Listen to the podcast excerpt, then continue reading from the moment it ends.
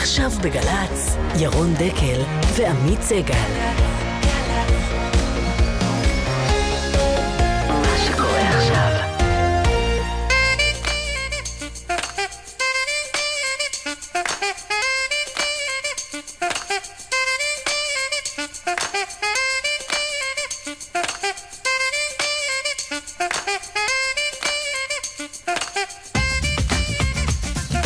בוקר טוב עמית. בוקר טוב ירון. מה שלומך?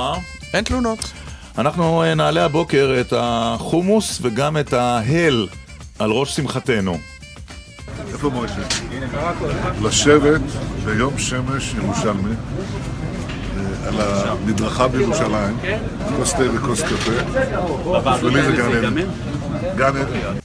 עוד מעט אנחנו נבדוק האם החיבוק של נתניהו למוישה, מוישה. כ- כמובן כחלון, מקטין את האפשרות לזעזועים בקואליציה על רקע חקירותיו של אה, ראש הממשלה. האם באביב הקרוב ניסע בכל זאת אה, ב-35 דקות מתל אביב לירושלים? והאם באביב הקרוב, כמו התחזיות הקודרות של חברים בקבינט, אה, נבלה במקלטים? ישראל כץ הוא שר התחבורה והמודיעין, נברר איתו את שתי השאלות האלה בתחום עיסוקיו. מי היה מאמין שהבחירות להסתדרות יהיו מעניינות? מה זה מעניינות? כן? דרמה, העם עוצר את נשימתו. אז זהו, שלא... כבל, סיעת כבל, תתפצל או או לא לא? תתפצל. מה יעשה ליאון בן לולו? האם למשל. הוא יעביר את תמיכתו לשלי, או שהוא עם ניסנקורן? אבל יישארו כניסתה, עמנו לכל העדכונים. כניסתה של שלי יחימוביץ' בהחלט מטלטלת את הבחירות להסתדרות, וחבר הכנסת איתן כבל יסביר כאן בשידור את הפליק פלק שלו. לא מת- פליק פלק הייתי אומר, זיגזג. אוקיי, כל אחד והמינוח שלו. אוקיי. מתמיכה בניסנקורן לתמיכה ביחימוביץ'. השבוע עלתה באש הרכבת התחתית היחידה שיש לנו, הכרמלית בחיפה, על שש חשבתי תחנותיה. שאני החפירות האלה בתל אביב, ולא זכרתי שהייתה שם איזו שריפה. כן, הכרמלית, כן. הכרמלית, כן. נזכר כאן בימים אה, יפים יותר שלה, כשנסיעה עלתה שני שקלים, ומיזוג בקרונות נחשב לדבר אה, מהפכני וחריג. ואנחנו כמובן אה, בשיחה בהפתעה ברבע לעשר? בערך, עם מי שיעלה על הקו. אה, ציוציכם אה, יבורכו, השטג אה, דקל סגל במילה אחת. בצוות שלנו הבוקר אילן ליאור, רון רוזנבוים, הילה פרץ ועמית פומפס, דקל סגל עד 11.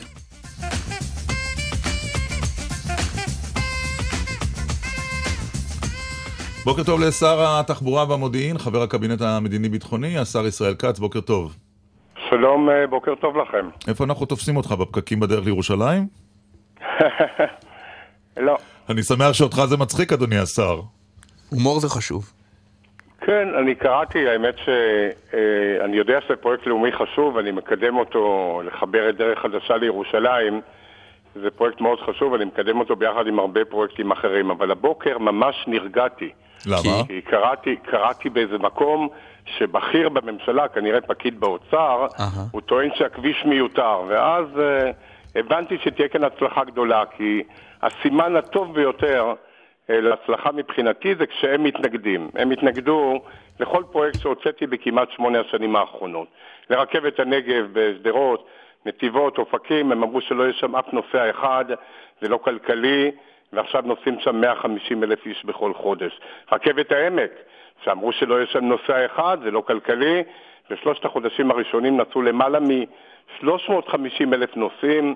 כביש 6 דרום שהושלם אחרי שהם התנגדו לו, כביש 6 צפון, הרכבת החדשה לירושלים, שחמש שנים הם עיכבו אותה בטענות שונות והוצאתי אותה לדרך, ושנה הבאה בעזרת השם תתחיל אה, לפעול. אבל הם מעלים, אבל השר ישראל כץ. אה, הם מעלים גם טיעונים ענייניים, הם אומרים, תראה, כל עוד כן. לא פתרת את אה, צוואר הבקבוק בכניסה לירושלים, וזה כן. הרי ייקח עוד 4-5 שנים עם הכביש ההוא, והרכבת בירושלים שתיפתח כן. בשנה הבאה, אז בעצם הזזת את הפקק מזרחה בעלות של 3 מיליארד וחצי שקלים, ועם כן. אה, שנות- שנות חיים ארוכות שהתבזבזו בפקקים בשנים האחרונות. טוב, כמו שאמרתי, עד שהם לא יצאו בפומבי והתנגדו, אז אמרתי שאולי באמת צריכים לשפר כאן משהו. תראה, כל מה שתיארתי לך זה התנגדות מנומקת שלהם, עם מסמכים עבים, עם הוכחה חד משמעית, הם התנגדו לרפורמה בנמלים, ועכשיו בונים בעשרה מיליארד שקלים, שלא מתקציב המדינה, מגיוס הון והשקעות זרות, שני נמלים חדשים מתחרים בחיפה ואשדוד. הם אמרו שהם מתנגדים לזה, הם הוכיחו לי שאף אחד לא יבוא לבנות, שאף אחד לא יבוא להפעיל, והיום שתי חברות ענק, סיניות והולנדיות, זכו בהפעלה ותהיה תחרות, והוזלו המוצרים, הם לא סמכו בשמיים הפתוחים. אני, תפקידי להוביל דברים, וכדי שאחרים אחרי זה יוכלו לבוא אין ספק, אין. ספק שיש תנופה ב- בכבישי ישראל, את זה ירון, כולנו, את זה כולנו רואים. אבל השאל- אבל השאלה למה הם עומדים. למה עומדים שעה וארבעים זה- בפקק? זה- זה- את זה קשה להבין לנהגים. לא, הייתה, לא היה פעם רוצה- אחת השבוע שבה ווייז אמר לי לנסוע לירושלים דרך כביש אחת. אני אה, הגעתי למצב שבו היה כביש מיושן, ללא שוליים, דומה יותר ל-48 מאשר ל-2010-2012 שהפרויקט יצא לדרך. אנחנו בשנת 2017.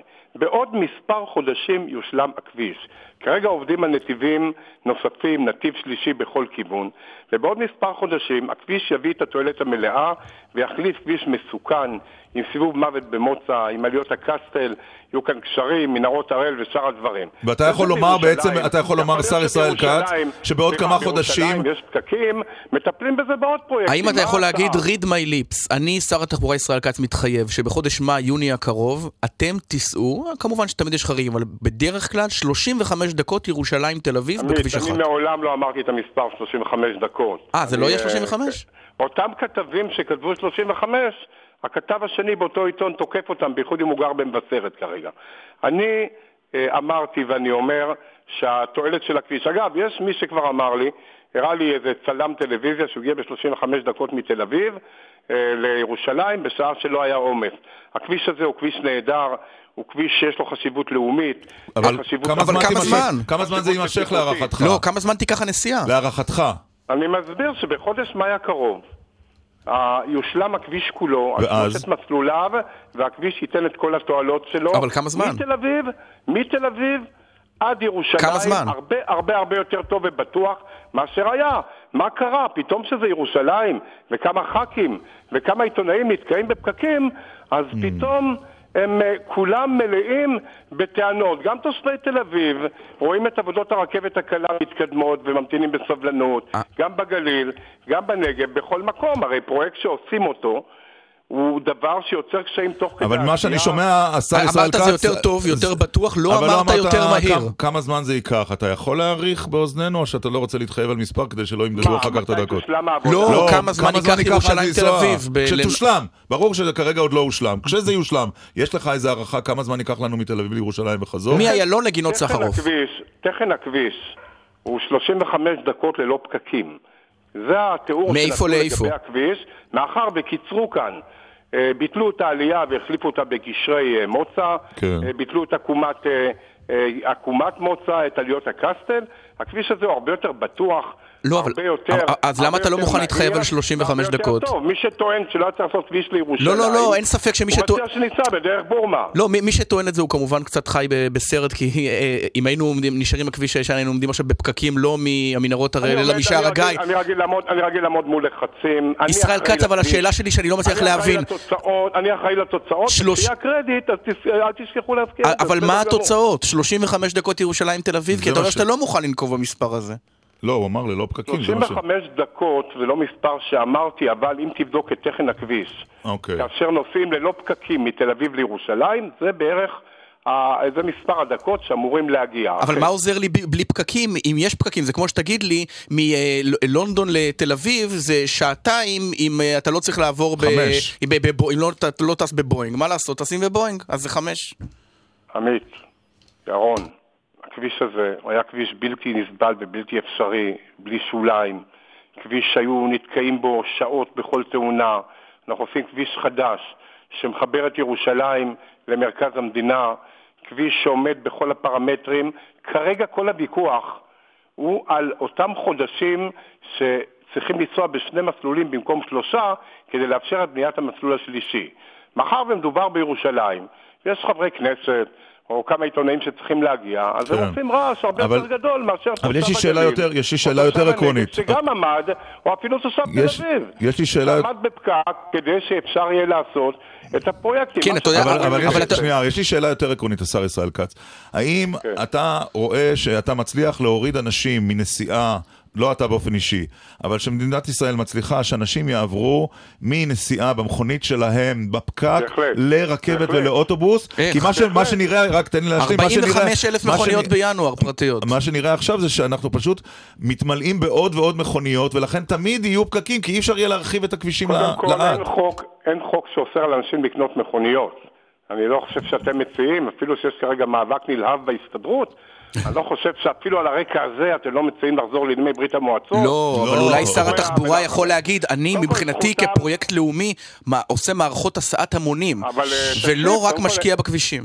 מצוין, אני קודם כל לא רק משקיע בכבישים, משקיע הרבה יותר בתחבורה ציבורית, אבל עדיין זכותם של אנשים לקנות רכבים, רמת המינוע בישראל היא חצי מאירופה ושליש מארצות הברית. אנחנו משקיעים באופן אה, משמעותי, חסר תקדים, בתחבורה ציבורית, רכבות, אה, אוטובוסים, נתיבי תחבורה ציבורית, מערכות אכיפה, מערכת שתביא אותנו לרמה אירופאית מתקדמת בתוך שנים ספורות. הרכבת המהירה לירושלים, שתתחיל לעבוד בשנה הבאה, היא תחבורה ציבורית, חמש שנים זה היה תקוע. אה, אתה צודק, וזה פרויקט אולי הכי חשוב בתולדות המדינה. אה, וטיעונים, אבל השר בוא, אני בא. וטיעונים לא פחות מלומדים. אני בא לקראתך. ואני הוצאתי אותם לדרך. אין ספק שהרכבת. אבל אין ספק שהרכבת לירושלים תל אביב היא פרויקט מלהיב, מדהים, חשוב לא, שיציץ בכלל למאה הרכבות ה-21. ב- אגב, רגע, בכלל רגע, הרכבות בישראל. אבל 3,500 נוסעים לשעה בשעות השיא, זה לא מתחיל לדגדג משהו שתראה הקלה בכביש אחת. עמית, עם כל הכבוד להתמחות שלך בתחבורה, בתחביב, אנחנו מדי פעם שוחחים בעניין.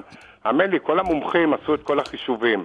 רכבת מהירה בפחות מחצי שעה, היא מאפשרת להרבה עובדי מדינה, להרבה אנשים אחרים, להגיע, אפילו לעיתונאים ואפילו לחברי כנסת להגיע לעבודה בירושלים שלא במכונית. זה כאשר בודקים אה, פינוי כביש והורדת עומס, לא צריך להוריד 100% בשביל לפנות 100%.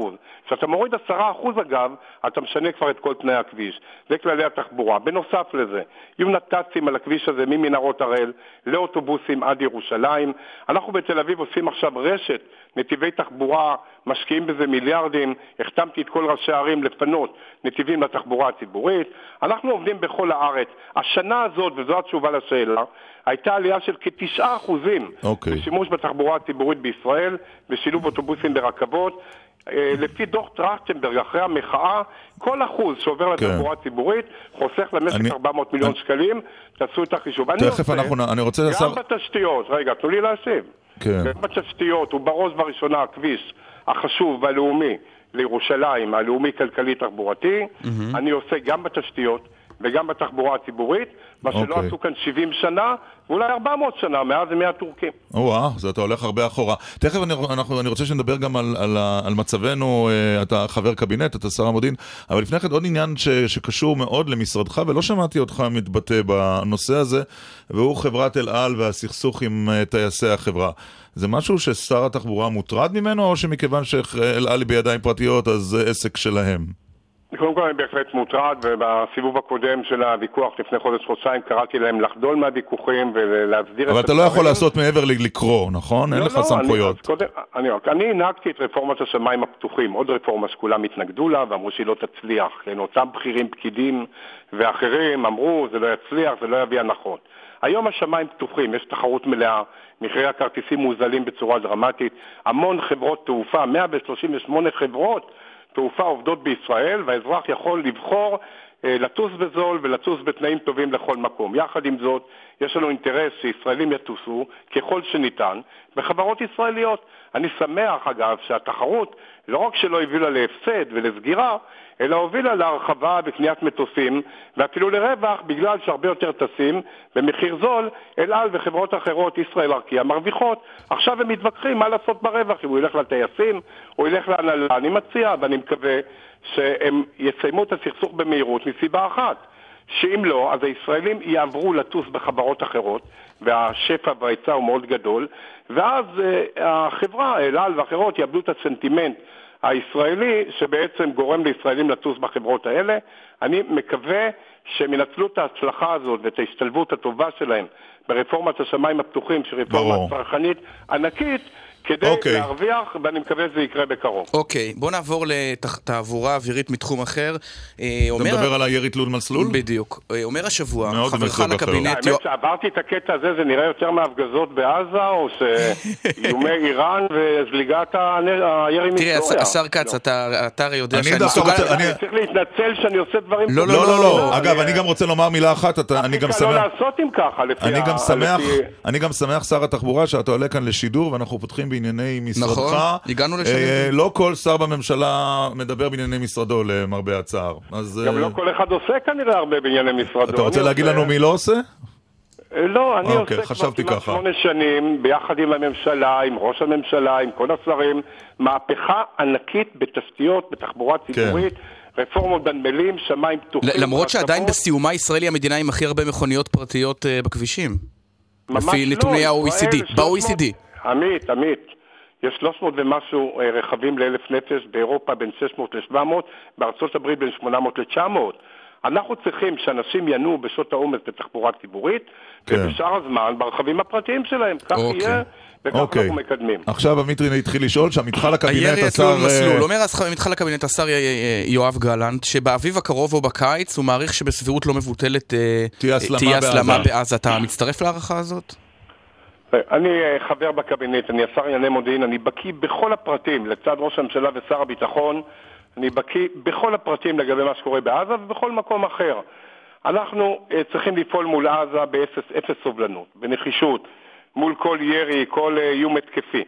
יחד עם זאת, אין מקום להצהרות מתלהמות, אסור ליצור מצב של מיסקלקולציה מיותרת. אין לנו שום עניין בעימות בעזה, אין לישראל מה לחפש בעזה מלבד ביטחון. אם אנחנו נצטרך לפעול, אנחנו נפעל בעוצמה, אה, בתקיפות. יחד עם זאת, כמו שאמרתי, אנחנו אה, לא מעוניינים בעימות, אין לנו מה להרוויח מעימות, ולכן אנחנו צריכים לעשות את מה שצריכים, כשאת- אבל להמעיט בהצהרות בעניין. כשאתה אומר אין. מקום, כן, כן, אין מקום להצהרות מת- מתלהמות, זה טוב שיואב גלנט לא היה אומר את זה בעצם, מה שאני מבין אני ממך. לא מתייחס, אני לא מתייחס לאמירה כזו או אחרת, יש אה. ליואב כמובן גם את הרקע שלו, כן. גם באזור. לא, אני לא זוכר מישהו אחר שהצהיר. איזה הצהרה מתלהמת. לא, גם בנט הבטיח אה, שלשום. אה, אוקיי. אני... אז זה בנט וגלנט. בקיא בפרטים כן. יותר ממרבית השרים בעניין הזה, כן. אבל גם השרים עצמם בקיאים כמובן. חושב שאנחנו, אולי בניגוד לעבר, אה, לכמה שנים אחורה אפילו, אנחנו עורכים הרבה יותר טוב, גם במישור של דיונים בקבלת החלטות, גם בהיערכות צה"ל וגורמי המודיעין והביטחון מול האיומים. אני צריך גם לה- להסביר דבר אחד. הרי הבעיה היא לא ביחסי הכוחות בינינו לבין החמאס, הפער הוא ברור. הבעיה היא ביכולת להרתיע, משום שמדובר בארגון שבראש ובראשונה הוא מוכן ואפילו נלהב להקריב עשרות אלפי עזתים כשהידים בכל עימות עתידי. ולכן היכולת להרתיע גוף כזה היא מורכבת ומסובכת. כמו שאמרתי, לא בגלל פערי הכוחות, ולכן אנחנו צריכים להתנהל כאן בחוכמה, לעשות את מה שצריך לעשות, לנקוט במה שצריך לנקוט, אבל לא להאיץ ולא ליצור אפשרות של עימות מיותר שאין לנו בו עניין. זה אנחנו חיסלנו הלילה את אה, שני אה, אה, פעילי הטרור ברפיח? כמו שטוענים הפלסטינים? כמובן לא יכולים להגיב בעניין הזה, גם אם היה קורה דבר אה, אה, כזה או אחר. לא בטוח שזה אנחנו, וכאשר יש לצה"ל, למערכת הביטחון להודיע הודעה, היא אה, מודיעה. אבל צריך לזכור גם שכרגע אנחנו בכלל באזור הזה, צריך להבין, נמצאים כאן ב, אה, בימים האחרונים, אנחנו מקבלים תזכורת, וזה עונה גם לגבי השאלה הזאת, לגבי כל האיומים בסביבה. איראן אה, ביצעה ניסוי בטילים, אה, היא, היא מאיימת באמצעות החות'ים על נתיב שיט מרכזי, שחשוב גם לנו, באב אל-מנדב. ברצועת עזה נורו רקטות ונחפרות מנהרות. ביהודה ושומרון תפסנו רק בימים האחרונים חוליה שהופעלה על ידי חמאס. סך הכל אופטימי ורגוע. בסיני, כן. ושלוחת דאעש בסיני, וזו התשובה, כן. היא ירתה רקטות לעבר אילת. בצפון יש גם זליגה מצד סוריה. איזה דיכאון על הבוקר, השר כץ, בסדר, אנחנו- של ירי לעבר ישראל. עכשיו, השר ישראל כץ קורא לאזרחי ישראל להיכנסו למקלטים, לא? כן. לא, מה שאני אומר שאנחנו צריכים להיות מוכנים וערוכים להתמודד עם כל האיומים האלה, ואנחנו כן. ערוכים ומתמודדים עם כל האיומים האלה בעצמנו, וגם בשיתוף פעולה עם מדינות באזור.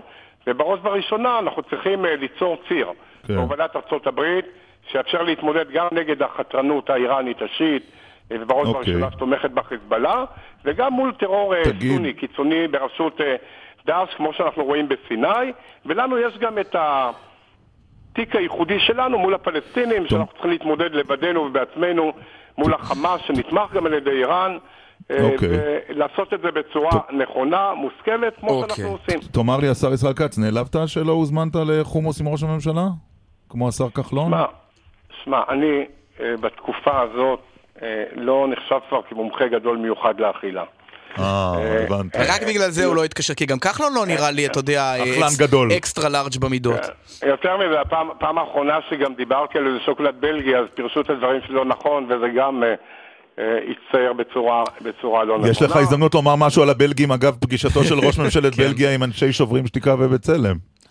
אני חושב שהלעומתיות הזאת של לבוא לכאן ו- ולפעול אה, נגד המדיניות הישראלית ולתמוך בגופים שבעצם פועלים, פועלים אה, לפגוע באינטרסים ישראלים, בעיקר בחו"ל אה, וגם כאן, זה דבר שטוב ומן הראוי שאכן אה, ינזף השגריר הבלגי בעקבות הדבר הזה. ואני רוצה לומר לכם, כשר מודיעין וכשר בממשלה, אנחנו משתפים פעולה עם מדינות רבות אה, בתחום המודיעין כדי לסכל ולמנוע טרור. רק עכשיו הייתי בצרפת, נפגשתי עם גורמים מדיניים וביטחוניים בכירים, והם הודו לי, ואגב, גם בפומבי, ואני יכול לומר את זה, על תרומתה של ישראל במניעת אוקיי. וסיכול פיגועים אוקיי. בצרפת וגם במדינות אחרות. יחד עם זאת, חלק מאותן מדינות לא מהססות, לעומת שיתוף הפעולה הנלהב שלהם עם ישראל בגלל היכולות שלנו. אוקיי. והתחום המדיני, בתחום של תמיכה אה, בכל מיני גורמים והחלטות בינלאומיות ו- נגדנו. ברור. לקבל החלטות מהסוג הזה. וכל זה, השר ישראל כץ, לדעת, אבל כל זה התחיל- להתנהל ולהתמודד גם עם דברים כאלה. אבל כל זה התחיל לא משוקולד אלא מחומוס. כשאתה רואה את נתניהו ככה יוצא לרחובה של עיר, יושב עם כחלון, זה לא מריח לך קצת אה, הכנה לבחירות? לא, ממש לא. אה, נתניהו, ואנחנו לא רוצים בחירות, כחלון לא רוצה בחירות. או מצוקה של ראש בחירות. הממשלה, גם אז כשראשי ממשלה במצוקה הם או יושבים במזנון הכנסת או יוצאים לשוק. מה הבעיה בזה? כל כך... גם כשראש הממשלה יושב עם שר האוצר לסכם שנה כלכלית מאוד טובה, דרך אגב, באמת מאוד טובה, ומנגב חומוס, גם זה לא בסדר. זה בסדר גמור, זה תגיד, דבר, הלוואי, ואמצעי אבטחה היו מאפשרים לו לעשות את זה הרבה יותר. מה- אני אישית ברור. מכיר את זה, כמה פעמים שרצינו לגשת ולסעוד בכל מיני מקומות. אפילו ברכבת העמק האחרונה ש, שנסענו, לא יש לו- אפשרו לו, לראש כן. הממשלה כן. בישראל אילוצי אבטחה כמעט בלתי אפשריים. אם הוא מצליח לחמוק מהם מדי פעם, מה- ולהגיע מה לאיזה טוב? ולנגב חומוס, כן, אבל אוקיי. לגופו של עניין. מה חשבת על הגרסה של נתניהו שהוא לא ידע שאשתו קיבלה אספקה סדירה של שמפניה ממילצ'ן?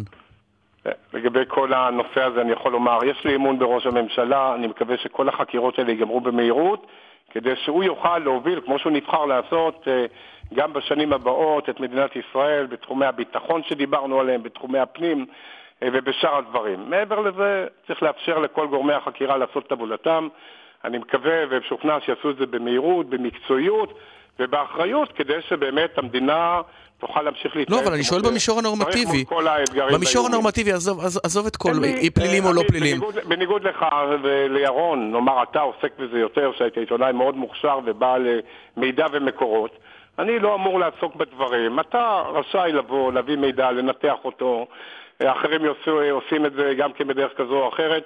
זה תפקידכם. לא, אבל אני זוכר אתכם אומרים בזמן חקירות אולמרט שהוא צריך להתפטר, שהמדינה לא יכולה להתנהל ככה. אבל זה היה אני אולמרט. זוכר דווקא, אני זוכר שבזמן חקירות אולמרט, אז אנשים מתוך מפלגתו, אה, או מפלגות אבל שותפות, גם אתם. הם אלה שתבעו ממנו להתפטר. כן, גם אנחנו כאופוזיציה, בסדר. אז האופוזיציה יכולה לומר את מה שהיא רוצה. אני כשר בממשלה שעובד עם ראש הממשלה בתחומי הביטחון והמודיעין, בתחומי הפנים והתחבורה, יש לי אמון בו, אני עובד איתו, אני יושב איתו בכל הפורומים, ואני מקווה שהנושא אבל אתה מכיר את האיש. ישראל כץ, יש לך... אם בנימין נתניהו. היה ענף אה, לימודים, היה חוג בפקולטה, אתה היית פרופסור, אתה מכיר אותו שנים רבות. תסביר לי בבקשה, מה גורם לאדם כל כך חכם, שמיגר את כל אויביו, להסתבך בגלל שהוא פשוט לא מסוגל להכניס את היד לכיס ולשלם על סיגרים ועל שמפניות? תסביר לי, אני לא מצליח להבין. אתה מממש... גם- גם לשיטתו. אגב, לא, גם לשיטתו הוא קיבל הוא אמר מתנות. שהוא לא ידע. הוא אמר שהוא לא ידע וקיבל מתנות. על מנת להשמיע, עמית, זה בסדר, אתה מנצל את נוכחותי בשידור כדי להשמיע את התזות שלך, בסדר גמור, תמשיך, אתה יכול לעשות את זה איתי, אתה יכול לעשות את זה לבד, אני... אבל נתניהו אמר. אבל במקרה אתה מה כאן. שהיה לי לומר לגבי העניין אמרתי, כמידת. הידע שיש לי. ואתה לא תענה גם על השאלה אם יוגש כתב אישום, אם הוא יכול להמשיך או לא. אמרתי את אה, מה שהיה לי לומר. בנושא, הדברים הם ברורים. לא אני כל מקווה כך. שהנושא הזה ייגמר במהירות, כדי אוקיי. שאפשר יהיה להמשיך ולהתמודד מול כל האתגרים שציינו. זאת אומרת שאין אף אחד בליכוד, כולל בכירי הליכוד ואתה אחד מהם, שלדעתך עוסק כרגע בהקמת אה, מחנה- קואליציות חלופיות. אני לא עוסק, לא קשור ולא יעסוק בדברים מהסוג הזה. אני עובד בממשלה ביחד עם ראש הממשלה ומצפה שהעננה הזאת תחלוף במהירות כדי להמשיך ולהתמודד ולאפשר לו גם להוביל, בדיוק כמו שהוא נבחר על ידי הציבור, את מדינת ישראל, מול אז- כל האיומים, האתגרים והדברים הטובים, כמו כביש ירושלים, אז- כמו שאר הדברים שאנחנו עושים כאן השר, ביחד. השר ישראל כץ, שר התחבורה והמודיעין, חבר הקבינט, תודה על השיחה הזו. תודה הבוקר. רבה. יום, יום טוב לכם. ונסיעה בטוחה. וסעו בזהירות וב-35 דקות. כל בעזרת-. בעזרת השם, תודה רבה. להתראות. אה, חסויות, תשדירים, תכף אה, חבר הכנסת איתן כבל מיד אחר. היינו צריכים לפתוח יותר רעיונות עם שרים בתחום עיסוקיהם. תקשיב. אנחנו, אבל הם לא תמיד רוצים. נכון. אנחנו, אגב, מנסים, אה, צריך לומר כאן, מדי שבוע לא מעט אה, חברי ממשלה, אבל אנחנו נענים במשורה, ולא תמיד זה על כן, ענייני אם הם משרדיהם. היו מסכימים, אז הם אומרים שהם ששים למיקרופון. אי אפשר לצאת לא, לא, זה לא מפריע, זה שיסוסו למיקרופון, במיוחד למיקרופון הזה. עכשיו אנחנו נאמר בוקר טוב למי שלפני אה, כמה שבועות נתן לנו את הכותרת הראשית של אותו בוקר. נכון. אה, בתקווה שזה יחזור גם. בתקווה שייתן, אולי נבקש מיד שייתן את הכותרת. שלום חבר הכנסת איתן כבל. בוקר טוב לכם, ותהיו בטוחים שאני אתן לכם. אז בבקשה, אם אם בוא- ככה בוא. נפתח עם זה, בדיוק. עזוב. לא, לא, לא, לא. חבר בואו, הכנסת איתן? כבל, המיקרופון שלך.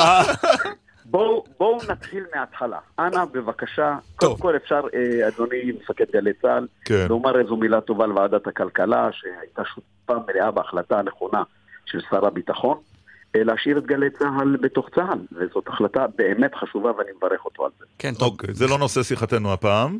זה גם נושא אני מעניין, יודע, אבל בתח... בתחנות אחרות. בוא תשמע יחד איתנו אה, פוליטיקאי אה, צעיר ומבטיח בשם איתן כבל, אה, שמדבר לפני כמה חודשים בשבחו של אבי ניסנקורן. אני רוצה להיות ברור בעניין. אבי הוא יהיה המועמד גם של מפלגת העבודה, הוא חלק בלתי נפרד. אני רוצה שיובהר, אני אעבור בית בית, כדי שההצלחה שלו תהיה הצלחה שלמה ומושלמת. אני לא אתן ששערה משערות ראשו. עכשיו קל וחומר צריך לשמוע. זה היית קורא לזה זיגזג או פליק פלאק? כי הייתה לנו לא, מחלוקת. קודם כל, קודם כל הפתעתם אותי, חבל על הזמן. אתה בשוק. הפלתם אותי, אני שוכב פה טיפול נמרץ. זה אחד. זה אחד. עכשיו דבר שני, קודם כל, הבטחתי לו ששערה משערות ראשו לא תיפול, והיא באמת לא נופלת. רק הוא לא, לא, הוא- היא לא תיפול רק לא בבית ההסתדרות. כן, כן. טוב, אבל בכל זאת, מעבר מעבר עכשיו, לצחוקים, כן, תשמע, עכשיו מעבר לצחוקים זה סיפור רציני. כן. זה קולי. זה, אלה דבריי. עכשיו אני רוצה לומר לכם, זה מתחבר לדברים שרציתי לומר לכם. ראו, אני התמודדתי לפני חמש שנים מול עופר עיני. נלחמתי בידיים חשופות כמעט לבדי אה, אה, מולו. כשלא אה, לא נבחרתי, ואני מדלג אל תוך התקופה, אני לא אחזור ממלחמת השחרור, אוקיי. אה, הגענו, אה, אה, אבי ואני לשיחה. אמרתי לו, אבי, הנה דף חדש, הוא ביקש, אבל הוא אמר לי, אמרתי לו את הדבר הבא. נו. יש לי בעיה, אתה יודע, עם עופר עיני. ואני, אם אני אראה שהאיש הזה הוא חלק, נשאר חלק בלתי נפרד מההסתדרות, אתה יודע, דרכנו לא זאת תהיה... אומרת, אני רוצה לראות שאבי ניסנקורן רץ לראשות ההסתדרות ולא איש אה, במסווה, איש קש של עופר עיני. נכון, נכון, רגע, רגע, עכשיו באמת, כי זה הסיפור המרכזי, וצריך שהדברים גם ייאמרו. עם כל הכבוד. כי בסופו של תהליך, מה הוא אומר לי? תשמע, אני עדיין לא יכול שתהיה שותף, כי אה, אה, אה, אה, עופר אה, עיני הוא על הכתף שלי, אבל ככל שתתקדמנה מערכת הבחירות ותהיה בחירות ואני אבחר שוב, אני אוריד אותו מעל כתפיי. עד פה בסדר. הפכתי ברבות הזמן להיות החוליית הפיקוד הקדמי של אה, אה, עופר עין, של... אה, מעניין למה אני מתבלבל. של אבי ניסנקורן, נו. בתוך הכנסת, ובסופו של תהליך אני רוצה את הדבר הבא. יותר ויותר הגיעו אליי השמועות שאבי ניסנקורן נשאר יושב ראש איגוד מקצועי, ומי שמנהל את אה, ולא ידעת את זה כשאמרת את הדברים שהשמענו? לא ידעת לא, את לא, זה? לא, לא, ממש- ממש לא, ממש לא. אוקיי, אז אני- אז אני- אז אחדד. הסיבה, הסיבה לחזרה בך זה פשוט שמועות שהגיעו אליך. תס- תסלחו לי, לא שמועות, סליחה, סליחה, בכל הכבוד. כן. זה רציני מדי שאני אעשה על זה דחקה. נו, אני רוצה לספר לכם, ספר. שאחרי שהתפרסמה הכתבה, והיא זו שהכריעה יותר מכל, של שוקי שדה, בדה-מרקר. כתבה, אה, דבר דבור על אופניו.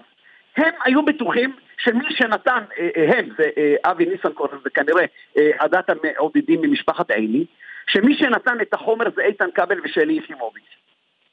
אוקיי? שהעביר את החומר. אני כשקראתי את הכתבה, נו. נחרדתי. ובסופו של עניין... אז כתבה לי, בעיתון אבי, שכנעה אותך ששלי יחימוביץ'. היא הבן אדם ולא אבי לא, לא, לא, ניסנקורן? לא. אה, תסלח לי, דבר דבור על אופניו, זה מין בשאינו מינו, קודם כל. בבקשה, תן לי. השלב הראשון הוא שאבי ניסנקורן אומר לי נו. שאם אני לא ארד ממשפחת עיני, תהיה בעיה. מתי זה נאמר הדבר הזה? מתי זה נאמר? לא מזמן, לפני כעשרה ימים. כי תקשיב מה אומר, מה אומר אבי ניסנקורן, הוא אומר אני לא מצליח להבין, איתן כבל יושב אצלי במשרד, אומר אני אתמוך בך, ואחרי עשרה ימים אני רואה אותו. באירוע עם שלי יחימוביץ'. אה, תש- תשמע, תקשיב טוב טוב. אה, אנחנו אנשים פוליטיים. אתה יודע, החלטות מן הסוג הזה לא מקבלים אה, אה, מרגע לרגע. כמו שהוא התחייב לי, שהוא לא יכניס את עופר עיני להסתדרות, וזה הסיפור המרכזי, זה הסיפור המרכזי, ועוד לא דיברנו. כל, הרי מה קרה עם שלי? שלי באה, זכותה להתמודד. וברגע שיש אפשרות להתמודדות בהסתדרות, אוקיי. התמודדות שבשלה הלכתי לפני חמש שנים לבחירות, אני אעשה את הכל, תוסיף את עניין משפחת עיני, זו סגירת מעגל. פשוט מאוד, לא כל דבר... ואיך אתה. מעריך, איך אתה... מע- הטהור. אוקיי, איך זאת אתה... אומרת, מע- אתה מתחייב כאן, אני איתן כבל, לא חתמתי על דיל עם שלי יחימוביץ' שאני רץ לרשות העבודה, והיא תתמוך בי, ובתמורה אני אתמוך בה לרשות מה רע ההסתדרות. בדיל הזה? אגב, לא הבנתי. אלוהים, קודם כל תסלח לי. אה, לא הבנתי. סגל, כן. סגל, אני מצטער ומתנצל שאתה לא ידעת את זה ראשון, אוקיי. אבל לא היה ולא נברא. אין בשום מקום, שום חתימה, שום אמירה. לא, בסדר, הסכמה בעל פה גם. סליחה. אה, לא, עכשיו אתה תקח אותי עכשיו למכונת אמת, אתה- עושה לי לא. ענווה. אתה מתכוון להתמודד אה, על ראשות העבודה? אמרתי, ואני חוזר עכשיו, לא בפעם הראשונה, שאם אני אראה שיש לי סיכוי אמיתי ורציני, אינני מפחד מהתמודדות, לא רק שאינני פחות טוב מכל אחד מן המתמודדים, נהפוך הוא, זה מה שאני מרגיש. אבל כל דבר, יש לו את הזמן הנכון. אוקיי, אז יכול איתן כבל. להגיד, אני על ניסנקורן לא סומך. אבל מכאן ועד ליפול על צווארה של שלי יחימוביץ', אדם שאתה אבל- אמרת עליו את הדברים, עליה את הדברים החמורים ביותר שאפשר להגיד, דיקטטורית, לא סגל, מנהיגה. סגל, סגל, קודם כל, לא, אני רוצה לעשות לך את ההבחנה, באמת. אתה כבר, איך אומרים, למרות גילך הצעיר, איך אומרים, אתה כבר מכיר, אתה שועל קרבות גדול בעולם התקשורת. בוא לא ניתמם ואל תיקח אותי לפינות האלה. מעולם לא אמרתי שאינני מעריך את שלי יחימוביץ', גם אוקיי. בימים שעדר פילים שחור עבר בינינו. אלא ש, אלא ש, היא אישה ראויה, אישה רצינית, וכמו שרבין ופרס ידעו להסתדר כמו שעכשיו אף אחד מאיתנו לא ייפול אם בנימין נתניהו יעביר בסוף את השרביט לליברמן. כן. אבל יש טענה אחת שאתה... לכן, חברים יקרים, מותר ויש עליות וירידות בחיים הפוליטיים. זה אנחנו מכירים. כמו בחיים האישיים. אבל יש טענה כן, אחת- זה אומר יש- שאני צריך לנדות אותה לעולם. אבל יש טענה. אחת שלא התמודדת איתה, של אבי ניסנקורן, שהכל התהפך כי סירב- הוא סירב לסדר לאחיך בועז תפקיד. זה מה שהוא אמר. תשמע, תשמע, כמה מסכן הבועז הזה, אח שלי אהובי. תשמע, כולם עובדים בהסתדרות. אח של עיני עובד שם. הטענה נכונה? ברוך השם, ממש לא. ואי אפשר למחזר אותה. אי אפשר שכל מי שאני עומד מולו, מעמיד את אחי מולי. אם יש למישהו הוכחה, כולל לא, שילך למשטרה. ועוד כן. מכך אני אומר לך, יותר מכך. הרי ממה נפשך? אם לפני כמה חודשים זה התנאי שלי, למה הוא נלחם כדי שאני אהיה איתו? למה? אם זו הייתה ההתניה שלי, הרי הוא לא תמך באח שלי. לכן אני אומר, חברות וחברים, הפסיקו עם זה, אין זה מרגש אותי. שלי יחימוביץ' הולכת להתמודד מול 530, אה, אה, כש-530 אלף חברי הסתדרות. לא יכול להיות ששמונה שנים לא תהיינה בחירות בהסתדרות. זה הסיפור. כל השאר לא מן העניין. אוקיי, עכשיו הבטחת לנו כותרת בסוף השיחה, זה הזמן שלך לתת אותה. לא, מה, כותרת שהשיחה שלי עם אה, אבי ניסנקורן זה לא כותרת? אה, חשבתי, אני יודע, הרגלת אותנו לסטנדרטים אה, גבוהים יותר. ללהב 433. התרגלתם לטוב. כן. אתה בדיוק. יודע מה, אתה רוצה... אתה רוצה מ-4 3 מלהב? נו, כן. כן. הזמינו אותי שוב, הזמינו אותי שוב לסגירת אה, פינות. ברצינות? לא נכון. לפני כמה ימים. וכבר היית פעם שנייה? אה, כן, כן, הייתי, והיה אה, מאוד מעניין, לא היה דבר מיוחד. לא, היית פעם זה אחת או הכל. פעמיים? לא הבנתי. אני מספר לך, נתתי לך את הכותרת לפני שבועיים. שהוזמנת לעוד... כן. נתתי לך, הם קראו לזה השלמת עדות, הייתה השלמת עדות, היה אה, אה, אוקיי. בסדר גמור גמור. כמה זמן זה דבר לקח? מיוחד ומעניין. אה, גם כן, לא הרבה זמן, פשוט אה, התעכבתי כי המחשב לא עלה. אה, המחשב שלהם לא עלה. המחשב של המשטרה? כן, כן, כן. כן. בינתיים דיברתם ככה סמולטוק על ענייני חקירות אחרים, מה עושים בזמן הזה שממתינים למחשב? מדברים, מדברים, מדברים, והייתה, זה, זה, אה, זה לא נעים, אל תתבלבל. אני מתאר לעצמי. יודע שאתה אין שום, זה לא נעים. אבל הם הפתיעו אותך במשהו? לא נעים. הפתיעו אותך באיזה מה? שאלה? הפתיעו אותך באיזה שאלה שאנחנו לא מודעים לכיוון ממש שלה? לא, ממש לא, ממש לא. אני מבין. ממש לא. טוב, הייתה שיחה מעניינת, הם רצו מבחינתם כדי לקבל תמונה יותר חדה, יותר מהירה על כל מיני עניינים. מה שיכולתי לומר, לספק, עשיתי את זה ברצון טוב, באהבה גדולה, ואני מקווה שבאמת עזרתי. אוקיי. טוב, גם כותרת. אה, חבר הכנסת איתן כבל, תודה רבה לך. תודה לכם, סוף שבוע נעים. גם לך. יפה, יש לא מעט תגובות על אה, כביש כן. אה, אחת. אה, דווקא על כביש אחת? לא על 35 ההסתדרות. לא על ההסתדרות. לא, אגב, אני חייב להגיד שכשאני מכוון בווייז מתל אביב לנווה אילן, גם בלי פקקים, הוא מראה לי 32 דקות. זאת אומרת, גם בלי פקקים להגיע לירושלים 35 נראה לי קצת דחוק. טוב, אלא אם תל אביב למאי. נגמרת בלוד. צריך לתת כאן עוד שלושה חודשים. לא, הוא אני מבטיח אומר- שזה ישתחרר. אלא אם נוסעים ב-140 קמ"ש. לא, בלי פקקים אני אומר לך, זה הוא נראה לי לא יחזור- הוא סביר. יחזור להתראיין אצלנו שר התחבורה ביוני? אני מעריך שכן. אני- טוב. אה, אנחנו אה, נמדוד זמנים לפני כן. כן, אה, טוב. אז ציוצים דקל סגל על הכביש, קדימה. אה, 20 דקות ראיון כותב ולדימיר ללא מילה אחת על ההרוגים בתאונות הדרכים, מה קרה לכם? האמת שזה נכון. אוקיי. פז נכון. שואל, איך לא שאלתם את השר כץ על זה שהוא לא הוזמן לחתונת השנה של אורן חזן? לא נכון, מיותר. אוקיי, זה מיותר? אוקיי. ולדימיר- לא, ולדימיר צודק, השני מי היה, אה, פחות, אני כן. פחות נסכים. אוקיי. כן. אה, חוץ מרעיונות אומר- לשאלות יש גם אה, תגובות. ארי אומר, סוף סוף מגיע אדם ישר ואומר, כשהיינו אופוזיציה רצינו להפיל את הממשלה ועכשיו אנחנו בממשלה רוצים לשמור עליה, יפה מאוד. אה, אפרופו החקירות. בדיוק. אה, כביש אחד כותב יותם, מזכיר לי אף מצונן עם אוטריבין, המנהרות נפתחות אבל העומס נשאר. כל אחד ועולם הדימויים נראה שלו. שהשר כץ מצא את הפתרון למשבר הדיור. עם 35 דקות מתל אביב לירושלים בלי פקקים, אז דירת שלושה חדשים, חדרים ברחבה היא במיליון שקל בלי ביקוש. מי כתב את זה? אה, יובב. יובב. ו... כן. אה, ישראל כץ לא מחובר למציאות, כותב טל, התחבורה הציבורית שהוא אחראי עליה לא יעילה ולא מתוכננת לעומסים. אותי זה הביא לקנות רכב נוסף. אה, רכבת מהירה לירושלים, כותב תומר, יכולה להוריד רכבים מכביש אחד, אפילו אחת. אפילו לעיתונאים, למה לא נראה לי שכבוד השר יחשוב להתנייד ברכבת לעצמו? ו... וואו, אה, הרבה תגובות על הרעיון עם השר ישראל כץ. ויעקב כותב, אם יאחדו את תל אביב ואת לוד, עם לוד. ואת ירושלים ממבשרת, אז אולי יש סיכוי ל-35 דקות מירושלים לתל אביב. טוב. אה, והילד, חברת הכנסת איילת נחמיאס ורבין כותבת בעיקרון אה, יותר בטוח? אבל השבוע הסטטיסטיקה שלי לירושלים הייתה תקוע, תקוע, תקוע, תאונה. חברת הכנסת מהמחנה הציוני. כן. טוב, אני חושב שזה הזמן... אה, אה, עוד אין לנו שיחה בהפתעה?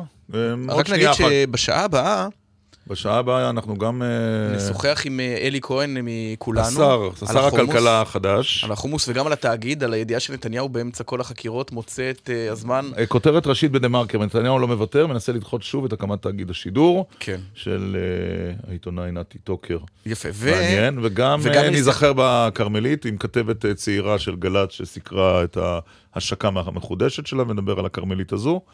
אה, שיחה בהפתעה תכף תהיה. כן, נשמע איזה כמה, איך אומרים אה, אצלכם? לא, אנחנו לא נשמע? לא, הנה, היא כבר, אה, אה, עולה. אגב, אתה גם אה, מעריך שהיציאה הזו לשוק היא אות למצוקה זה לא שוק, זהו, אנשים אומרים... אה, סליחה, החומוס. בצירה, כן. אה, לא לשוק. אה, גם היא מאותתת משהו על אה, תחושותיו של ראש הממשלה לגבי מעמדו? לא חושב, אני אתה לא חושב שהוא חושב? רוצה לנעול שם את כחלון, אבל על זה בדיוק נדבר עם אלי כהן בשעה הבאה. כן. וגם לה- להראות על הדרך שהנתונים הכלכליים היו טובים וכולי. טוב, שיחה בהפתעה, בוקר טוב. לך או לך. הלו? וואה, זה נשמע כמו מחו"ל. שלום לך. כן, כן. שלום, שלום. את בחו"ל? לא, אני לא בחו"ל, אני פה. עם מי יש לי הכבוד? למי התקשרתם? אה, אנחנו לא יודעים אם התקשרנו, אנחנו ירון ועמית. אתם וירון ועמית? אני ליה. באתי להגיד זאת שחקנית כן. תיאטרון, אבל לא ליה זכרתי. קניג, חשפת את עצמך? אני ליה. חשפת את עצמך? מה חשבתם? חשבנו שאנחנו ננסה לזהות אותך, והקול שלך היה מאוד מוכר. אבל... אה. אה, אז זה- זה מה? אז... אה, מה, בוקר... אכזבתי אתכם? קצת, אבל לא נורא, אנחנו נתגבר על זה. מה שלומך? אני יופי, אני בסדר גמור, איך אתם? אנחנו בסדר, איפה אנחנו תופסים אותך? אותי אתם חופשים כרגע בתיאטרון הקאמרי, בלובי של תיאטרון, לא בלובי, בעצם ליד המזנון של התיאטרון. אה, לקחתי לי קפה. ועוד מעט אני נכנסת לחזרות חזרות? על מה? על שלוש חי- חיות של צ'כוב. אה, צ'כוב? זה... צ'כוב, צ'כוב. תזמינו את מירי רגב לראות את שלוש החיות של אה, צ'כוב? אני מאוד, אני מאוד אשתדל להזמין אתכם, אני מקווה שתבואו. לא אותנו, את מירי רגב שאלתי. שרת אה. התרבות. אני מקווה שהיא תבוא, למה לא? היא בטח תבוא. היא את- בטח, אם היא לא מכירה את המחזה. את צ'כוב היא אמרה שהיא פחות מכירה פשוט. לדעתי ליה קרינג עברה לממתינה. מה, באמת? אתה יודע שלדעתי היא בת אוטוטו 90? לא, כן, כן. אתה טועה. אני לא בטוח שאני טועה. טוב, אפשר לבדוק בוויקיפדיה, אפשר אבל היא לשאול אותה, או שחקנית שזה לא פעילה. מנומס? לא כל כך מנומס, אבל אה, היא עדיין שחקנית אה, פעילה. ראית אותה בהצגות? ראיתי אותה, בוודאי. היה, לא מזמן ראיתי את הרביעייה. עם אה, חנה, עם אה, אה, יהודה עפרוני ומרים זוהר, אה, והיה מאוד מוצלח, זה היה בבית צבי, בתיאטרון הספרייה, סליחה, סליחה, ליד בית צבי, וראיתי גם אותה בהצגה בהבימה, עדיין משחקת גם תפקידים מרכזיים. היא בת אה, 87. ילידת 1929. אוקיי. וואו. אתה ידעת שהיא דוברת יידיש, פולנית, רומנית ועברית? הנה היא, חזרה אלינו. באילו הצגות את משחקת היום? חזרתי, כן, חזרתי, כן. באילו הצגות את משחקת היום, ליה קניג? חזרתי. אני שואל באילו הצגות את משחקת היום. היום אני משחקת במאוזי מג'ני, אני משחקת בהצגה שקוראים לה משהו טוב, אני משחקת בהצגה שקוראים לה פתאום הגיע הסתיו, ומדי פעם לפעם כשיש קצת חופש מזה, מהמם. אני עושה את הרביעייה. הרביעייה זהו שירון ראה, אבל מבחינתי... גם את מה עושים עם ג'ני, אני אבל חייב לומר, מבחינתי ראיתי. אני... אני חייב להגיד, את תמיד תהיי מלכה שטיסל. השטיצר זה נחמד. נכון שזה היה חמוד? וואו, זה היה נהדר, במיוחד כל המונולוגים ביידיש. זה היה נהדר, ורואים שהיידיש זה שפה אה, מהבית. אין מה לעשות, היא מונחת בתוכי השפה הזאת. תני לנו איזה ככה... כן, כן. לא, תני לנו איזה משהו ביידיש, פתגם, ביטוי שאת אוהבת במיוחד. Darf sein gesinnt, und man darf um Masel, und man darf hat man gitten Roll, und man darf sein in einer Gitterpiese, und man darf um man gitten Regisseur, והתרגום? eine gute Aktrice. התרגום, שנבין על מה, אמרת. אתה לא... שצריך להיות בריא, צריך מזל, צריך לתפוס תפקיד טוב, צריך שיהיה במאי טוב, מחזה טוב, ואז אתה שחקן טוב. יפה. אני רוצה לומר מתי אני ראיתי אותך בפעם הראשונה על הבמה, אם אה, עמית אה, זוכר את ההצגה אה, הזו. זה היה אי שם בשנות ה-80 לדעת, לדעתי, בתפקיד? מירה לאפרת. אה, כן, כן. זה- זו הייתה הפעם הראשונה שאני ראיתי יחד עם מרים זוהר, כשאתם התחלפתם בתפקידים, כל יום כן, מישהי אחרת כן. שיחקה את הגבירה ומישהי נכון. אחרת את המס- את המשרתת. אבל עם השנים, עם הש- עם השנים, אה, אה, ליה קניג, נהיה יותר קשה לזכור את כל הטקסטים הארוכים האלה? כי רק עכשיו את מנית ארבע הצגות שאת משחקת בהן בו זמנית. אני, אני אגיד לך, ויש לי חזרה עכשיו. Uh, האמת היא שזה לא הולך כבר כל כך, צריך להיות גלוי. זה לא כל כך מהר, צריך יותר קצת לשבת, אבל ברוך השם זה עוד עובד. זה, זה, זה, זה עדיין עובד. תגידי. ויש משהו, הרי עם השנים, ככל שאדם מתבגר, אז התפקידים בתיאטרון שהוא ממלא, גם הם מתבגרים, הוא כבר לא ימלא תפקיד של ילד. אה, מה היה הפעם הראשונה שהתחלת לגלם, אה, נגיד, סבתא? אה, אני אגיד לך את האמת. אני הרי באתי בתור שחקנית מחו"ל, ואצלנו היו מלמדים מההתחלה, היו מכנים, מכנים אותך לה- להבא. לא להפסיק את ה... את ה... כמו שאומרים את הדבר עד בגיל 30 ואחר כך לא, לא יודע, אתה לא יודע לאן אתה ממשיך. זאת אומרת, אני תמיד אה, אהבתי להיות גם שחקנית קרקטר. Mm. וזה מה שהחזיק אותי כל השנים על הבמה. יש איזה, להיות קרקטר. יש איזה לא תפקיד, אה, יש איזה תפקיד שאת עוד היית רוצה לעשות, ואת אה, אומרת, את זה עוד לא עשיתי, ואני מאוד רוצה להיות משהו. יש דבר כזה, או ש... אני אגיד לך, הייתי רוצה להיות משהו, משהו שעוד לא הייתי. נו. נו. אבל משהו מעניין. לא? אז רבותיי, תשבו ותכתבו לי איזה תפקיד טוב. אה, אה, הבנתי. ותגידי, ו- עשו את זה. ובגילך, ובגילך, 87, עם כל הרפיוטיישן, כלת פרס ישראל, את עדיין עושה אודישנים, או שאלייך מתקשרים רק כשכבר יודעים שאת השחקנית שתופיע בהצגה? לא, כבר לא עושה אודישנים. אגב, אני מוכרחה להגיד לך שאני גדלתי בלי אודישנים. אה, לא לא. היו. ניצלתי, לא עשיתי אף פעם אודישנים. אני, אני זוכר ש, ששוחחנו, אה, ליה קניג, ברשת מתחרה לפני כמה שנים, והשתתף באיזה סרט סטודנטים, כי הסטודנט שלח אלייך ואמר שהוא רוצה שתשתתפי, והלך, ואת עוד עושה דברים כאלה מעת לעת, או שכבר אין זמן? ודאי, לא, לא, לא, אני עושה כשיש לי זמן בהחלט. כן? סטודנטים פונים ואומרים, ליה קניג, בואי תצטרפי כן. לסרט סטודנטי שלי ואת משתתפת? כן, כן, כן, עשיתי לא מזמן. באמת? עשיתי, עשיתי, כן, כן, עשיתי.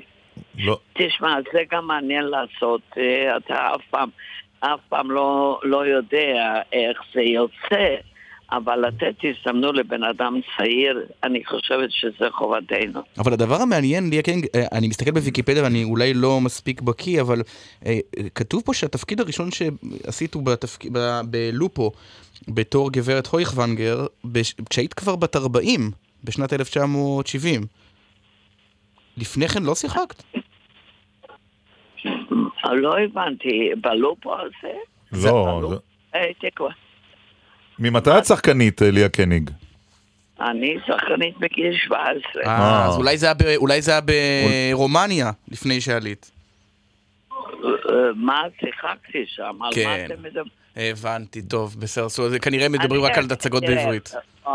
ההצגה הגדולה שלי ברומניה, ההצלחה הגדולה שלי הייתה, אתם יושבים? נו. אנה פרנק. אה, אנה פרנק. אנה פרנק. את שיחקת את אנה פרנק. אני עשיתי, אני שיחקתי את אנה פרנק וקיבלתי אז, הייתה סנסציה גדולה ברומניה, פרס ראשון ארצי בתחרות עם כל התיאטרונים מרומניה. יפה. אז ליה קנג, אנחנו לא נפריע לך בחזרות, היה תענוג לדבר איתך. וגם אה, תענוג לראות אותך על הבמה מעת לעת כשלי לא. יוצא. אני מחכה לכם שתבואו לראות את כל ההצגות, כולל את השלוש אחיות. נשמח אוקיי. מאוד. את מה עושים עם ג'ני ראיתי ואהבתי. תודה רבה. היית- הייתי טובה? מעולה. קצת. אה, קצת מטורללת שם על הבמה, אבל זה בסדר, זה חלק מה- זה חלק מההופעה. אחרת איך אפשר לשחק תפקיד כזה אם אתה לא מטורלל? אה, ליה קניג, נאחל לך אה, בריאות והרבה שנים עוד על הבמה. תודה רבה. תודה, תודה, תודה, הכל טוב. להתראות. הנה אה, משהו ככה לקינוח. אוקיי. ליה קניג, אה, מרים זוהר, יהודה עפרוני, ואילן דהר, יש לך מזל גדול. סוף השעה הראשונה של דקל בשעה סגל, השנייה נשוב עם עוד פוליטיקה, גם חקירות ראש הממשלה. וגם שיחה עם חתן פרס ישראל, פרטים בהמשך. רוצה תהילה, להיות מי שאתה, זאת הצלחה גדולה. לא צריך זרקורים או שטיחים באדום. כאן בדיר החזירים יש תמיד מקום. לא פגשנו נשיאים, עוד לא קמנו למלכה, ואתם הכי סלבס שפגשנו עד עתה. ויתרנו על דיאטות, אוכלים רק מטוגן. אדם שמן רק טוב לו, רזה תמיד נרגן. הפוס, היי השפיץ, אל תקפוץ ואל תשריץ, תאהב את מה שיש בך, תתחיל להיות אמיץ. היי הפוס, היי השפיץ, אל תקפוץ ואל תשריץ, תאהב את מה שיש בך, תוציא להם תמיץ. לא הייתי באיטליה בערים הנפלאות, אך אבא שלך לזניה שתרצה רק עוד ועוד. אני לא כוכב קולנוע. אין לי גן של שושנים. אז מי אני? רוצים לשמוע? אני מי שאני. עכשיו בגל"צ, ירון דקל ועמית סגל.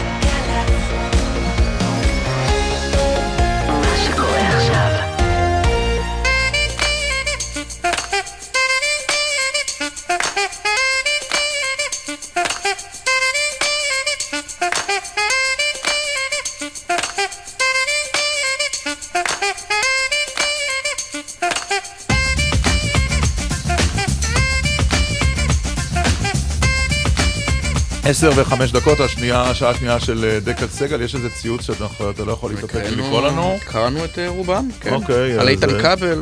משהו. אפשר בהמשך אם תרצה. טוב, אשטג דקל סגל, הציוצים שלכם, ואנחנו אומרים עכשיו, בפתח השעה השנייה, בוקר טוב לשר חדש, אלי כהן.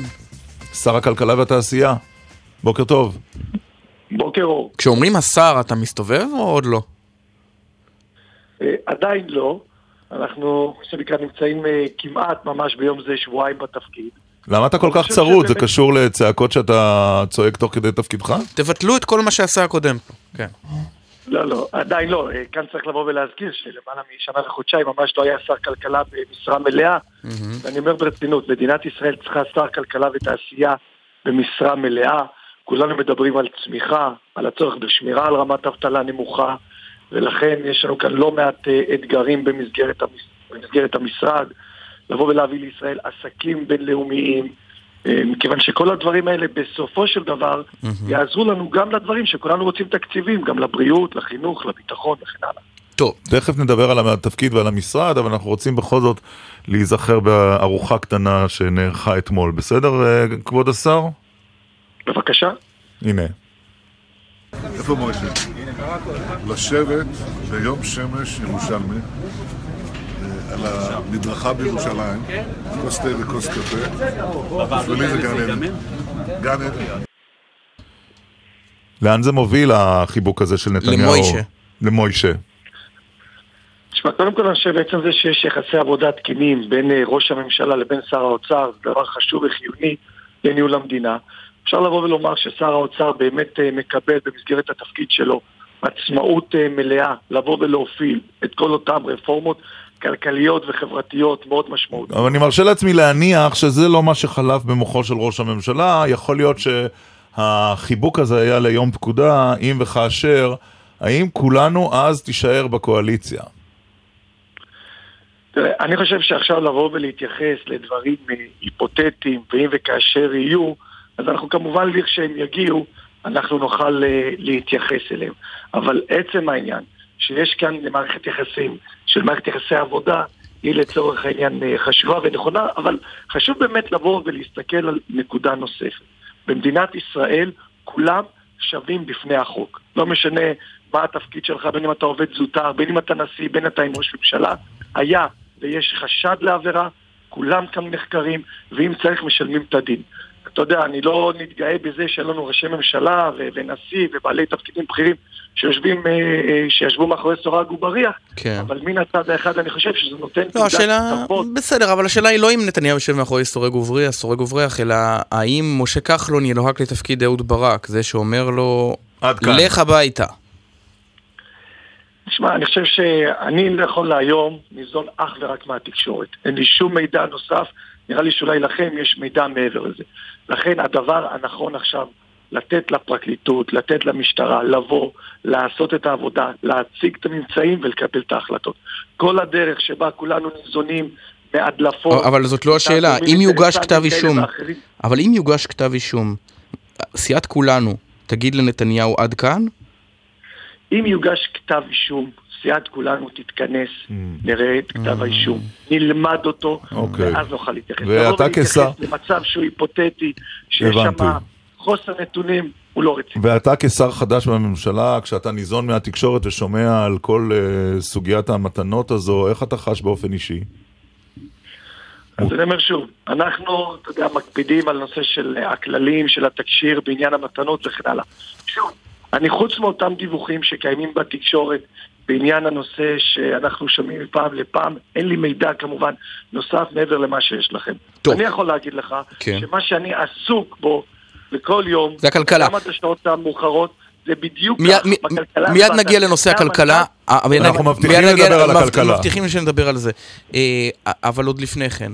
בעיצומן של החקירות מוצא נתניהו זמן, לפי הפרסום באמת בדה מרקר היום, אה, לנסות בכל זאת ולסגור את תאגיד השידור הציבורי עוד לפני שהוא קם. ולשקם את רשות השידור, כמו האם- שהוא אמר. בדיוק. האם סיעת כולנו תמשיך, עדיין עומדת על ההתחייבות שהשמיע העומד בראשה, שהיא אחראית. לכך שהתאגיד יקום?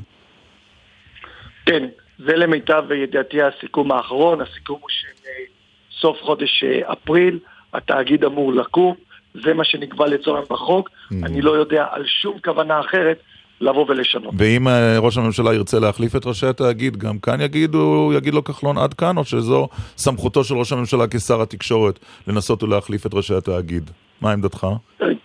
תראה, כפי שאני יודע, אנשים מתמנים לפרק זמן מסוים, ולכן כן. ברגע הזה אנשים התמנו. כפי שגם בכל משרדי הממשלה, גם בתפקידים האלה. אני מניח שאנשים יגמרו את הקדנציה שהם צריכים להיות, ומי שיהיה שר התקשורת באותו מועד, לכשהם יסיימו את תפקידם, יחליט אם הם ממשיכים או לא. תגיד, אלי נכון כהן, והמינוי שלך כן. כשר הכלכלה, הוא בעצם מסיים את הפלירטוט שלך הראשוני עם הליכוד? אתה נשאר בכולנו? קודם כל זה לא סוד שגם משה כחלון וגם אני היינו בליכוד והכרנו בליכוד ואני חייב לבוא ולהגיד שהדעות המדיניות שלי לא שונות אה, כהוא זה אה, מהליכוד ואני מניח ששמעתם התבטאויות שלי גם בעבר אבל יחד עם זאת אני חושב שכולנו הוכיחה ומוכיחה שיש לה מקום במפה הפוליטית הישראלית. היא מפלגה לאומית אחראית ועם עשייה. ורק אתמול שהעברנו את השרביט במסגרת ועדת הרפורמות, ראינו את זה שהעברנו רפורמה בבנקים במשך 47 שנה, שאף אחד לא הזדגת בזה. שברנו את המונופול במכון התקנים. השקענו מיליארדי שקלים בתקציבים חברתיים. איך אבל, בהנהלת איך הגענו אבל מזה, מהשאלה על ליכוד? אתה הרי כן ניהלת? ראו אותך פעילי ליכוד, מסתובב בסניפים, מדבר עם בכירי ליכוד. פוליטיקאי, אתה שואל על דבר אחד והוא עונה על דבר אחר, מה זה, אה, זה פוליטיקאי שהוא כבר כמה שנים בעסק. אה, עמית, קודם כל, אה, ממש לא, באופן טבעי, כמובן שאתה מכיר אנשים לצורך העניין אה, מהליכוד, כמובן שיש לי עם חלק מהם קשר טוב, אבל אני אומר שוב, כולנו תרוץ גם בבחירות הבאות לבד, כולנו יש לה מה להציע, ואני אומר דבר אחד, שהציבור ישפוט את המפלגות לפי פרמטר אחד, לפי עשייה. לא לפי דיבורים ולא לפי שום דבר אחר. ואם אתה מסתכל מה עשתה כולנו במהלך השנתיים האחרונות, מהמם. זה תוצאות. גם במונופול בבנקים, גם בנושא של מכון התקנים, גם בביטול מכונות אה, המזל, בתוכנית אה, חיסכון לכל ילד, גם בהורדת מחירי המים. חוץ מדבר בחודש אחד. קטן, אתה יודע מהו. אחד קטנטן, מחירי הדיור. בבקשה, אז בואו נדבר על נושא של אה, מחירי הדיור. אנחנו קיבלנו שוק אחרי 11 שנה של משבר, שבו 54 אלף משפחות עסוקות ברכישת הדירה השלישית, הרביעית והחמישית, ומנגד 400 אלף שלא מסוגלים לקנות את הדירה הראשונה. שר האוצר כחלון הפסיק את הספסרות בקרקעות. אני אומר, הפסיק את הספסרות בקרקעות. עד היום מדינת ישראל, שהיא מחזיקה בבנק הקרקעות הגדול ביותר, הייתה מוכרת את הקרקעות למרבה במחיר, ואת אותן דירות יכלו לקנות משקיעים. שני הפרמטרים האלה השתנו מן הקצה לקצה. אחד, אנחנו מוכרים את הקרקעות למי שמוכר את הדירה הזולה ביותר, ומי שיכול לקנות את אותן דירות זה אך ורק זוגות צעירים ומחוסרי דיור. והנה, עד היום היו כבר 25 אלף שיווקים במחיר למשתכן. אוקיי. טוב, אבל ארבעה רק המחירים לא ירדו. אז רק אני אשאל אותך ככה, לא, לא, נניח שהקדנציה באמת היא עד 2019, תן לנו את הדבר הבודד שעליו אתה תיבחן. שאתה תגיד, אם הצלחתי בזה, הצלחתי, ואם נכשלתי, אני אשים את המפתחות. ובעוד שנתיים נוכל. לראיין ולפתוח את הראיון בהקלטה שעכשיו אנחנו נשמע. אוקיי. אז אני רק רוצה אבל גם להשלים בנושא של הדיור, הזוגות הצעירים כן קונים דירות בהנחה של בין 20 ל-30 אחוז. לעניין הנושא של אה, תפקידי כשר הכלכלה והתעשייה. כן. המטרה שלי, קודם כל לבוא ולדאוג לכך שמפעלים ייפתחו בארץ. גם למשוך משקיעים בינלאומיים לישראל. לבוא ולהפחית את הרגולציה ולטפל ביוקר המחיה. אנחנו חיים היום במדינת ישראל שיש בה עומס רגולטורי, קשה לפתוח עסקים. מאז אינטל לא הגיעה אף חברה בינלאומית למדינת ישראל. את זה אני הולך לשנות. וכפי שבוועדת הרפורמות יש קבלות, אותו דבר. גם... כלומר, אה, ההישג העיקרי שלי, אם אני מנסה לנסח אה, כותרת, ההישג העיקרי שלי כשר הכלכלה, להביא חברות בינלאומיות נוספות לישראל. חברות בינלאומיות, אני הולך לגרום לכך, ואתם תראו, שיפתחו מפעלים, ייפתחו עסקים, אוקיי. מתוך מטרה לשמור על רמת אבטלה נמוכה. צריך להבין דבר אחד, כלכלה חזקה זה מדינה חזקה. ברגע שכלכלת ישראל תהיה חזקה, זה אומר שיהיה לנו יותר תקציבים לבריאות, לחינוך, לרווחה ולביטחון. כל אלה שיוצרים את אותה. אווירה אנטי-עסקית פוגעים בעסקים. טוב, את זה רשמנו- רשמנו לפנינו משנה. גם שלא התחייבת שתרוץ בכולנו בבחירות הבאות. אני אומר לך בצורה ברורה שאני ארוץ בכולנו. רק- בבחירות אה, אוקיי. הבאות. וגם שכולנו ת- ת- אה, תופיע ברשימה עצמאית, גם את זה אמרת. כולנו, נכון עכשיו יש לה מקום כרשימה עצמאית, היא הוכיחה עשייה. אוקיי. אתה יודע, יש הרבה שעסוקים בדברור ובהסברה. כן. אנחנו עסוקים בעשייה. ואני טוב. מצפה ומקווה שככה הציבור יבוא. וטפל טפל בקול שלך בצרידות הזו, השר אלי כהן. קשה אלי להיות. שר אה, צרוד. תודה רבה לך. לטפל. מניסיוני זה אפשרי אה, לטפל כן, בצרידות. כן, בדיוק. אמ, חקירות אה, נתניהו עכשיו. שלום לשופטת בדימוס עדנה בקנשטיין. שלום רב. שעבר נשיאת בית המשפט השלום בתל אביב. כמה תכוף, באיזו דחיפות בא אלייך נאשם ואומר, לא ידעתי? בדחיפות היומיומית כמעט. זאת אומרת, זה... וזה גם, ואת גם השתכנעת? תראה, כל אחד, כל אחד הרי יש עניין של, אה, בעבירות פליליות, אז יש את המעש ויש את הכוונה, אם נופלת הכוונה, אז אתה... זהו, אז אתה טוען לא ידעתי. אז בלי לשפוט אה, ערכית את האמירות של נתניהו, הגישה שלו של אה, לא ידעתי ששרה קיבלה שמפניות, היא- את אומרת היא בעצם יעילה מבחינה משפטית, כי אם אין מודעות אין עבירה. כן, את, זה, המודעות בונה את הכוונה. ובדרך כלל זה, זה הבסיס, ואז בעצם, השידוך בין מעש ו- וכוונה יותר עבירה. אז בעצם תפקידה של התביעה להוכיח שלמרות שהחשוד או הנאשם אומר לא ידעתי, הוא כן ידע, כדי לשכנע את השופטת אה, שהייתה מודעות. איך עושים את זה? כן. עושים את זה באמצעות ראיות. יכולות להיות ראיות חפציות, ראיות נסיבתיות. למשל, עדויות. אימייל שהוא שלח ו- ומראה שהוא ידע, למשל. עם מה אתה אומר? אימייל, דואר דואר אלקטרוני. אלקטרוני למשל, או אס.אם.אס, או הקלטה. מסרון בעברית. אה, גם הדברים האלה היום אה, באים כ... יכולות להיות כראיות, אבל שוב, ישנם דברים ש... מה טוב יותר מעדויות מפי אנשים שהיו מעורבים, אה, או למשל מה שקוראים עדי מדינה מצד אחד, משתמשים הרבה בהם בפטנט הזה. אה, זה לא פטנט, זה, זה ראוי. אה, שתיים, אה, יש את העניין של עדים, אני יודעת, מי ששלח את המתנות, מי שנתן את המתנות, מי ששמע את, ה- את, ה- את בני הזוג מדברים במתנות, ואלה דברים שיכולים להוכיח למשל על ידיעה. את היית שופטת של אה, עמרי שרון, נכון? נכון מאוד. אחד הדברים שבולטים לפוליטיקאים, אה, פוליטיקאים ישראלים ב, ב, לפחות עשור האחרון, זה שאת הדברים הלא נעימים הם מגלגלים על בני המשפחה. הרי עד היום הרבה אנשים משוכנעים שעמרי שרון למעשה נשכב על הגדר והלך לכלא בשביל אבא שלו. ושאהוד אולמרט אה, הרי הפיל את החצי מיליון על יוסי אולמרט. ואנחנו רואים את זה עכשיו... וגם במס- ניסה עם משולה זקן. עם לא- משולה זקן, לא- נכון. לא הלך. אבל מאוד- עם עמרי שרון זה משהו אחר. עמרי שרון עשה מעשים שנועדו לשרת את אבא שלו. בדיוק, אבל... בעצם. אבל הש- ולכן הוא גם נתן את הדין עליהם. אבל לפרום, לפרום את הקשר המשפחתי יותר קשה מלפרום קשר אינטרסנטי בין סתם שני אנשים, נכון? אה, מצד שני, אה, לפרום את הקשר המשפחתי, אה, שיש בכל זאת חזקה שבני זוג, בוא נגיד בני זוג אה, לגיטימיים וקלאסיים אה, יודעים קצת מה נעשה אצל השני, כן, לא? אבל זה שאחד עבר עבירה זה לא אומר שגם השני עבר עבירה. למרות הקשר זה הזוגי, נכון. לגמרי, למרות הקשר המשפחתי, למרות הידיעה.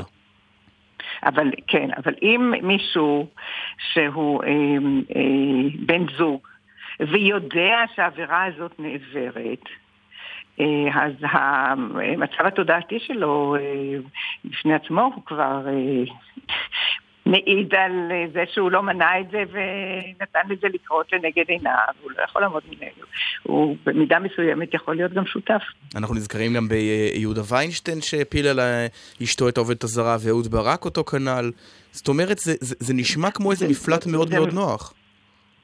אה, אני חושבת שזה, שיהיה, זה נשמע נפלט נוח, אבל אני לא חושבת שבכל מצב הוא... הוא אה, עובדה אה, שזה, ניתן עובדה שזה. קורה, אבל השופטת בקנשטיין. רבותיי, אם מדובר... אני לא בא אלייך בטענות באופן לא, אישי, לא, אני רק כמי שצופה מן לא- הצד עם הניסיון שלך. אתה יכול לבוא אליי בטענות, אבל אני אסתור אותן אחת לאחת. בכל מקרה, אה, מה שאני רוצה לומר, שנכון, הניסיון להפיל, לא להפיל, להגיד, בעצם זה ניסיון להגיד, לא ידעתי. כן. לא ידעתי. זה בעצם הניסיון. כן. ועכשיו צריך, התביעה מלאכתה, אם היא, אה, יש לה ראיות שמצביעות על כך שלא ייתכן כמצב הזה, אז מחובתה להביא את הראיות האלה. יש כל מיני עדויות, למשל, של נותן המתנה, במקרה הזה, כן? נכון. אה, יש, יש אה, אה, סבירות הגרסה, צריך לבדוק אותה בכל מקרה. את חושבת שעדיין... עכשיו, במקרים האחרים גם היו מקרים של אה, הודעה, אה, הייתה הודעה של בנות הזוג, הודו שהן עשו את זה, טאטם טאטם טאטם. עכשיו פה, בעניין של מתנות, אה, הנקודה של המתנות היא במידה מסוימת שונה, כן. מפני שעובד ציבור... זה לא אה, סתם עבירה בחוק הפלילי, כן? זה עובד ציבור שמקבל מתנות, או שיוד... שניתנות מתנות לבני משפחתו והוא יודע את הדברים האלה, זה למעשה מכניס אותו לגדר עובד ציבור שאסור לו לקבל מתנות. כן, אבל נטען, אבל נטען באחד האירועים, אני לא יודע אם זה נכון. ש- שמעולם, לא, לא, ודאי שזה אסור וזה ברור מלשון החוק שגם לשרה נתניהו אסור, וגם ליאיר אגב, כי הוא מתגורר בבית, נכון, אבל מעולם לא הועמד לדין עובד ציבור על עבירה על חוק המתנות. שממילא העונש שלה הוא קנס, זאת אומרת די סביר שהיועץ המשפטי לממשלה, אם יעמיד לדין, יעמיד לדין על עבירה חמורה יותר, אה, מרמה והפרת אמונים. אז זה יכול להיכנס גם לעניין, רבותיי, לפעמים יש את העניין הזה שבמתנה יש עניין של שלח לחמך.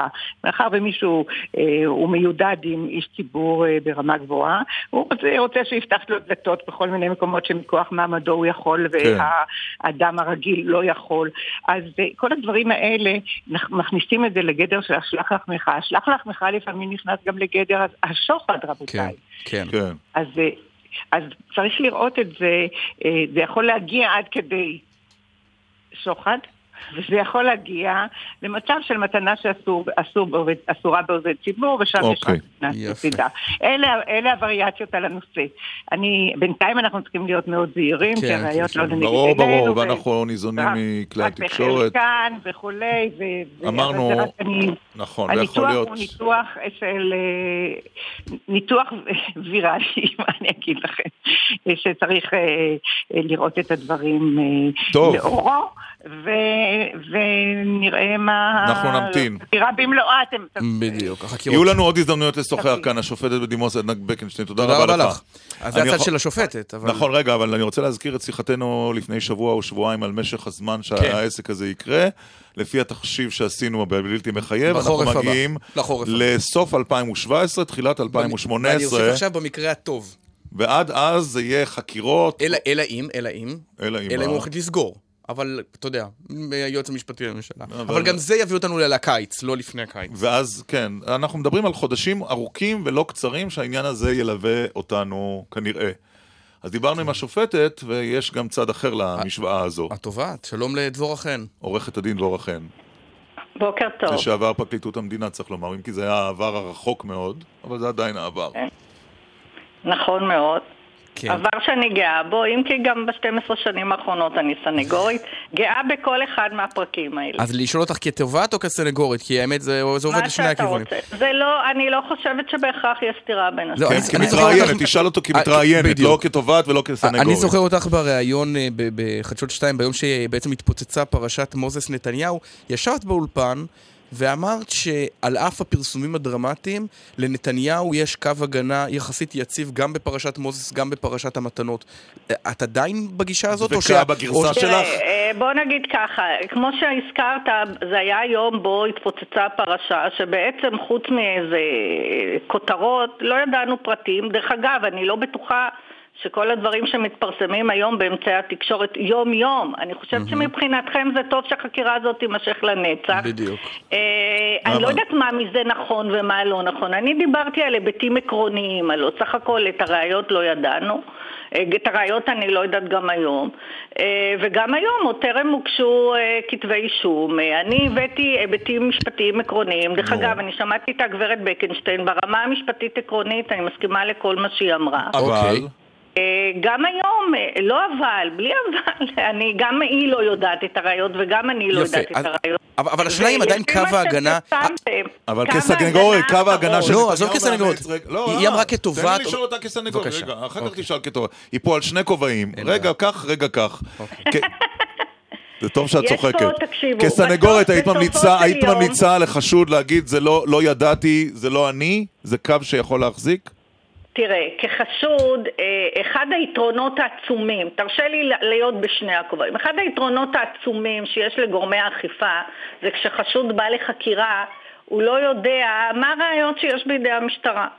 וזה אה, יתרון עצום. עכשיו, כאשר מדובר בחשוד רגיל, הטוב ביותר עבורו, לפחות בשלבים הראשונים, בסיטואציה כזאת, אה, היא לשמור על זכות השתיקה, אלא אם כן יש לו הוכחות חד משמעיות שהוא לא קשור לעבירה, ואז הוא מביא אותם, והרבה פעמים גם תיק נסגר מחוסר כן, אבל ראש הממשלה לא יכול להרשות לעצמו פוליטית זהו, לשתוק. לא, ראש הממשלה וכל איש ציבור בכיר לא יכול אה, למסור, לא יכול להרשות לעצמו את זה. עכשיו, כאשר בן אדם אומר לא ידעתי, זוהי גרסה. זוהי גרסה, צריך להבין, גם לא ידעתי זוהי גרסה. נכון. אז ככה, אם, עכשיו נלך לשני, לשתי האופציות. אם למשטרה אין הוכחות להוכיח את הידיעה שלו, כמו שאמרה הגברת בקנשטיין, בצורה כזו או אחרת, כן. אז הוא יכול להרוויח מזה. אבל אם למשטרה יש ראיות חד משמעיות שהוא ידע מזה, אז יוצא מפה שנאמר דבר שקר אה, על ידי חשוד. על לא, כל ה- על כל לא המשמעויות. על חשוד.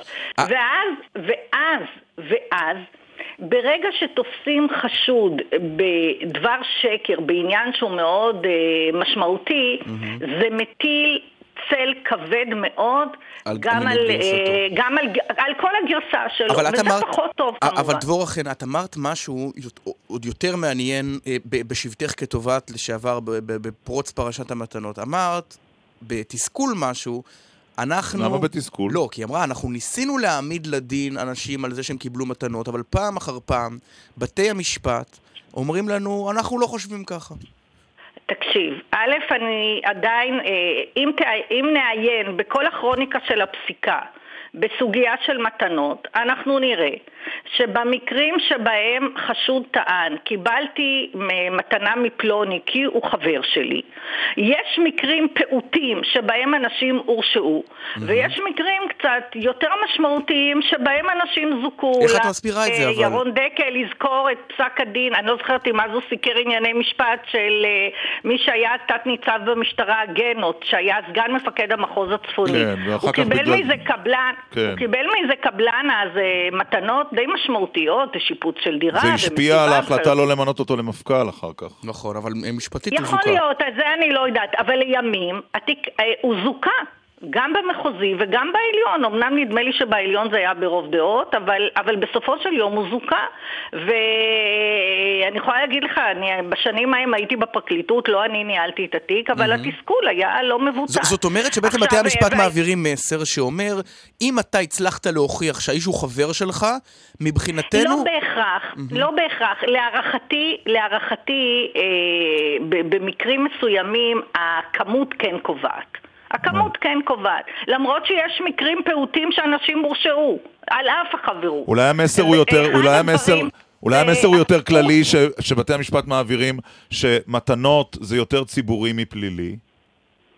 תראה, אה, אני חייבת להגיד לכם שאם הולכים להעברת שוחד, המקרה קצת יותר טוב, אם כי גם פה, במקרה של גנות היה תיק שוחד. כאשר אנחנו מדברים על אם ילכו לקטע של עבירה. של מרמה והפרת אמונים, שם זה בכלל נכנסים לאיזה אה, משעול שאתה יודע איך זה יסתיים.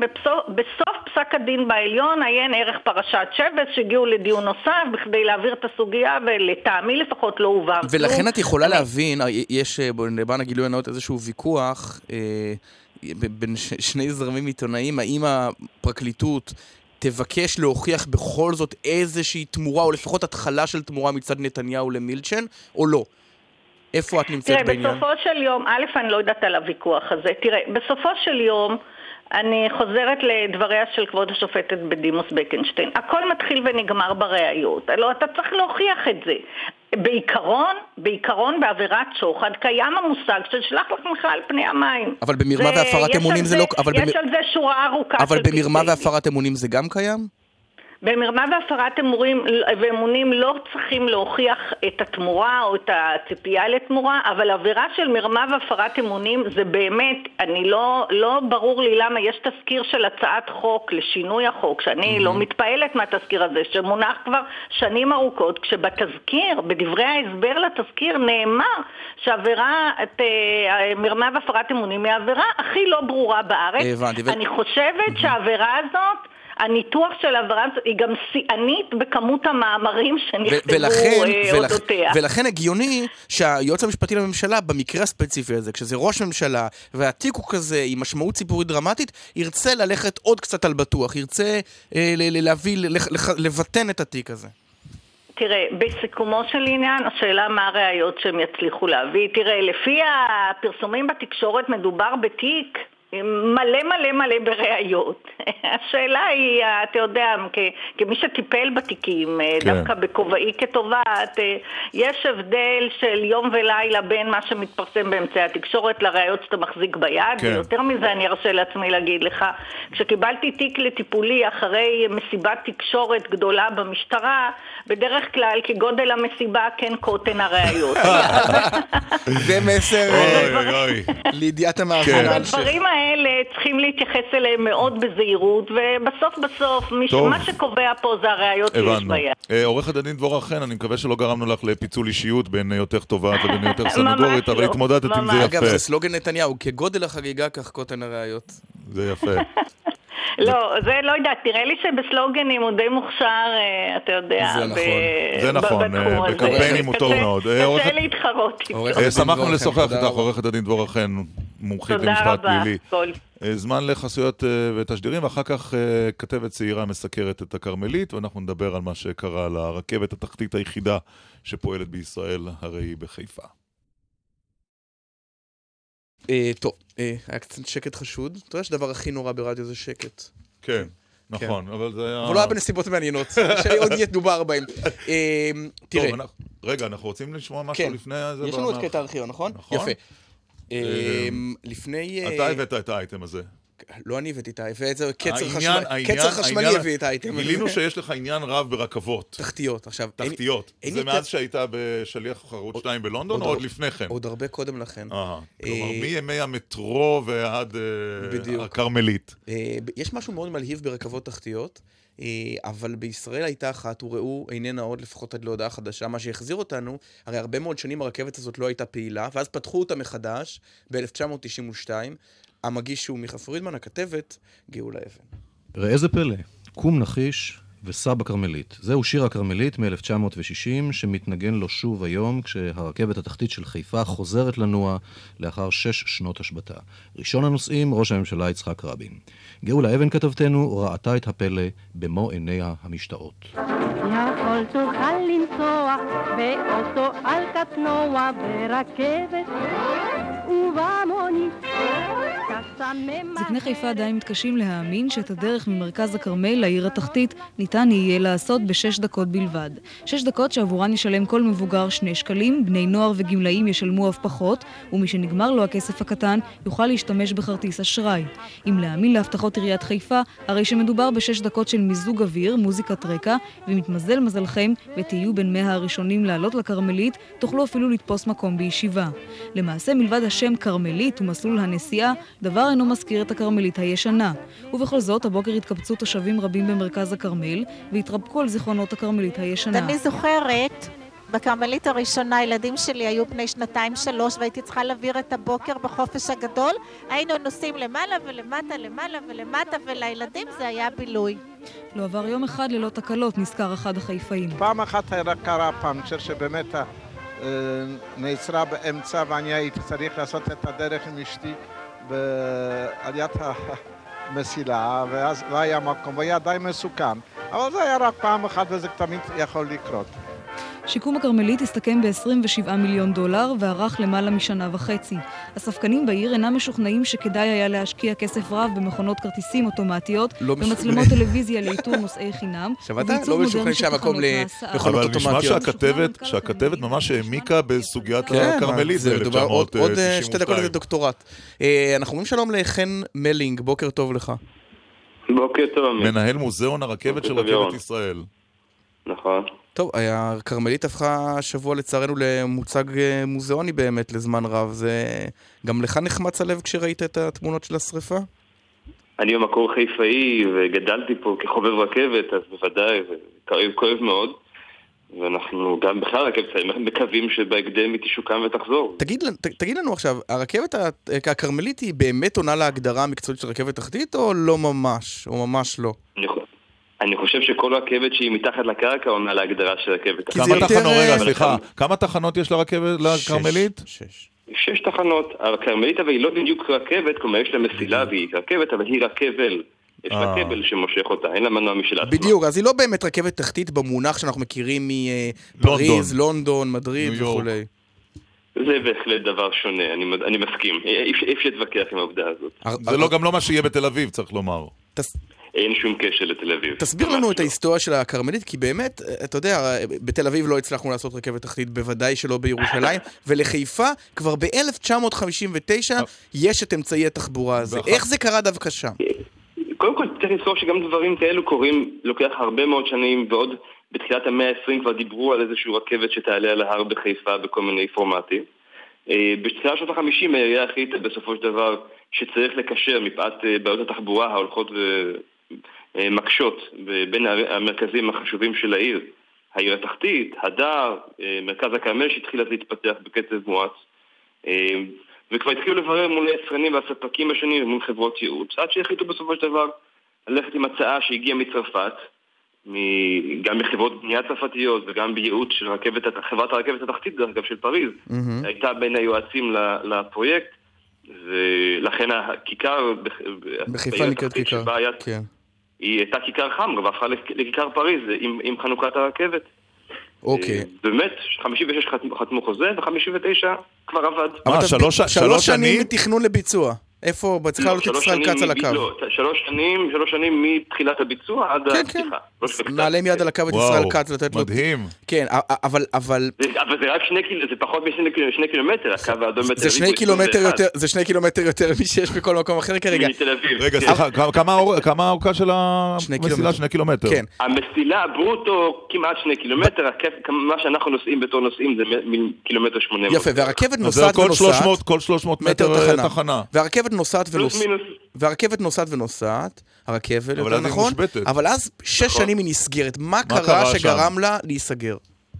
פשוט מאוד, המערכת התיישנה מאוד, בשנות ה-80 כבר הייתה ישנה, הפכה למבחינה תחזוקתית למצב שהוא כבר לא היה בטוח מספיק לתפעול. אה, וכמו שנוהגים סגרו, וניסו לגייס כסף, והצליחו בסופו של דבר למצוא את המשאבים ואת הספקים שיעשו את השיפוץ. השיפוץ היה מאוד מאוד מקיף בסוף שנות ה-80, ולמעשה בתחילת שנות ה-90, מה שגאולה אבן מקודם דיווחה בקטע שיש. בכישרון רב, צריך. לומר. בכישרון רב, בהחלט. אבל תגיד, אבל כש- כש... כשהרכבת הזו ברוב חשבתי שתשאל כמה זמן היא תהיה סגורה עכשיו, לא, אחרי רגע, שנייה, הייתה סגורה הר- שש שנים. הרכבת הזו ברוב שנותיה, אני מקווה שכמה שפחות. הרכבת הזו ברוב שנותיה אנשים התייחסו אליה פחות כאמצעי תחבורה ויותר כמין למה? אטרקציה כי אתה אומר את זה תיירותית, לא? כלא חיפאי לפי אז דעתי. או שאת... בשנות ה-60 המוקדמות זה היה באמת, כשפתחו אותה, זה היה באמת אמצעי תחבורה אמיתי. אבל אחר כך? וגם בסגירתה עוד נסעו אנשים בה. אני רוצה דווקא להגיד אבל עכשיו, דווקא בחודשים האחרונים, בשנים האחרונות, בחודשים האחרונים, כאשר חיפה מתפתחת מחדש, חיפה- חיפה הישנה, במרכזים הישנים, דווקא הכרמלית זוכה לעדנה אמיתית, ובוודאי שמאז תחילת השנה היא שולבה במערכת הכרטוס, התעריפים. זאת אומרת, אני יכול אומרת, אה, יש, יש ל- לנסוע אה, איתה. בחיפה מת- הכרמלית היא באמת אמצעי תחבורה ולא רק אה, היא מקום לביקור. אפשר לומר שהיא חז- חזרה להיות כזאת. כמה אנשים נסעו אני- בשנה האחרונה? אה, את האמת, אני לא מעודכן, אה, ככה יכול באינטרנט לראות שב-2012 דוגמה לקחו אה, 700 אלף, נסעו 700 אלף נוסעים בשנה. 700 אלף זה המון. לא, אבל זה מכובד, ומאז יש מגמת, יש מגמת עלייה אמיתית. וואו, אז זה מיליון איש בשנה, זאת אומרת 3,000 איש ביום, זה לא מעט, זה חוז- שזה 3,000 כן, איש... כן, 3,000 שנכ- איש ביום, זה זה המספרים. זה שאנחנו 60 מדברים עליהם אוטובוסים. זה אלף, אה, נכון. בערך 2,000 מכוניות פרטיות, זה לא רע בכלל. זה- זה- חשוב להגיד שזה עדיין לא מתקרב לקיבולת שלה, הקיבולת שלה הרבה יותר גבוהה. אה, ואני חושב שבסופו של דבר, אה, כשתחזור ובשאיפה שתחזור, היא תוכל בעידוד המתאים גם לחזור למעמד מאוד מרכזי בתחבורה בחיפה. תגיד אם כבר מדברים. על עמית, הכרמלית, מתי הפעם האחרונה שאתה נסעת בכרמלית? בכיתה ד'.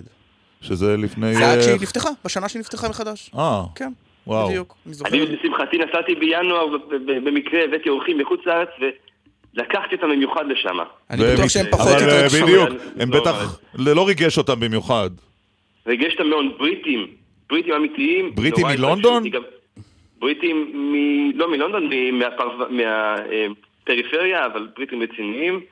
וזה, במיוחד התרגשו כשעמדו מאחורי תא הנהג, הסתכלו אה. בחלון וראו את הדרך קדימה. הבנתי. אוקיי. בירידה זה מרשים במיוחד.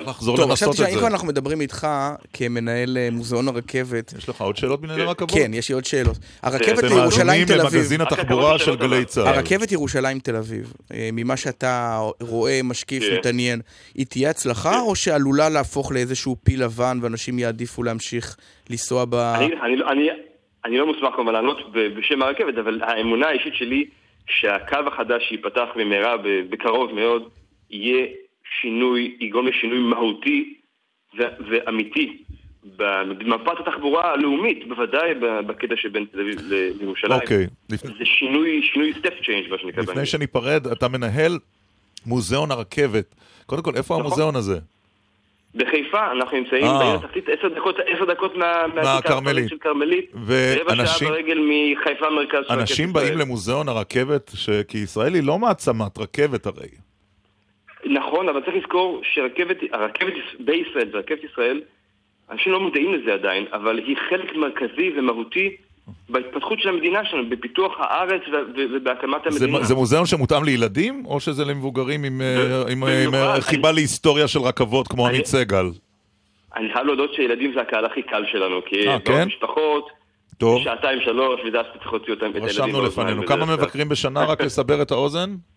בינתיים אנחנו, היקף פעילות מצומצם, עשרת אלפים מבקרים, אבל אנחנו כרגע עם תוכניות פיתוח, טוב. אה, שאמורות להגדיל את זה משמעותית. אה, רשמתי לי אה, לעצמי את הרעיון הזה. כן, שווה, כן. ננסה. תודה רבה לחן מלינג, אוויר כמעט תמיד יפה פה, תודה רבה. מנהל מוזיאון הרכבת של רכבת ישראל. חיפה. דיוויד ברוזה.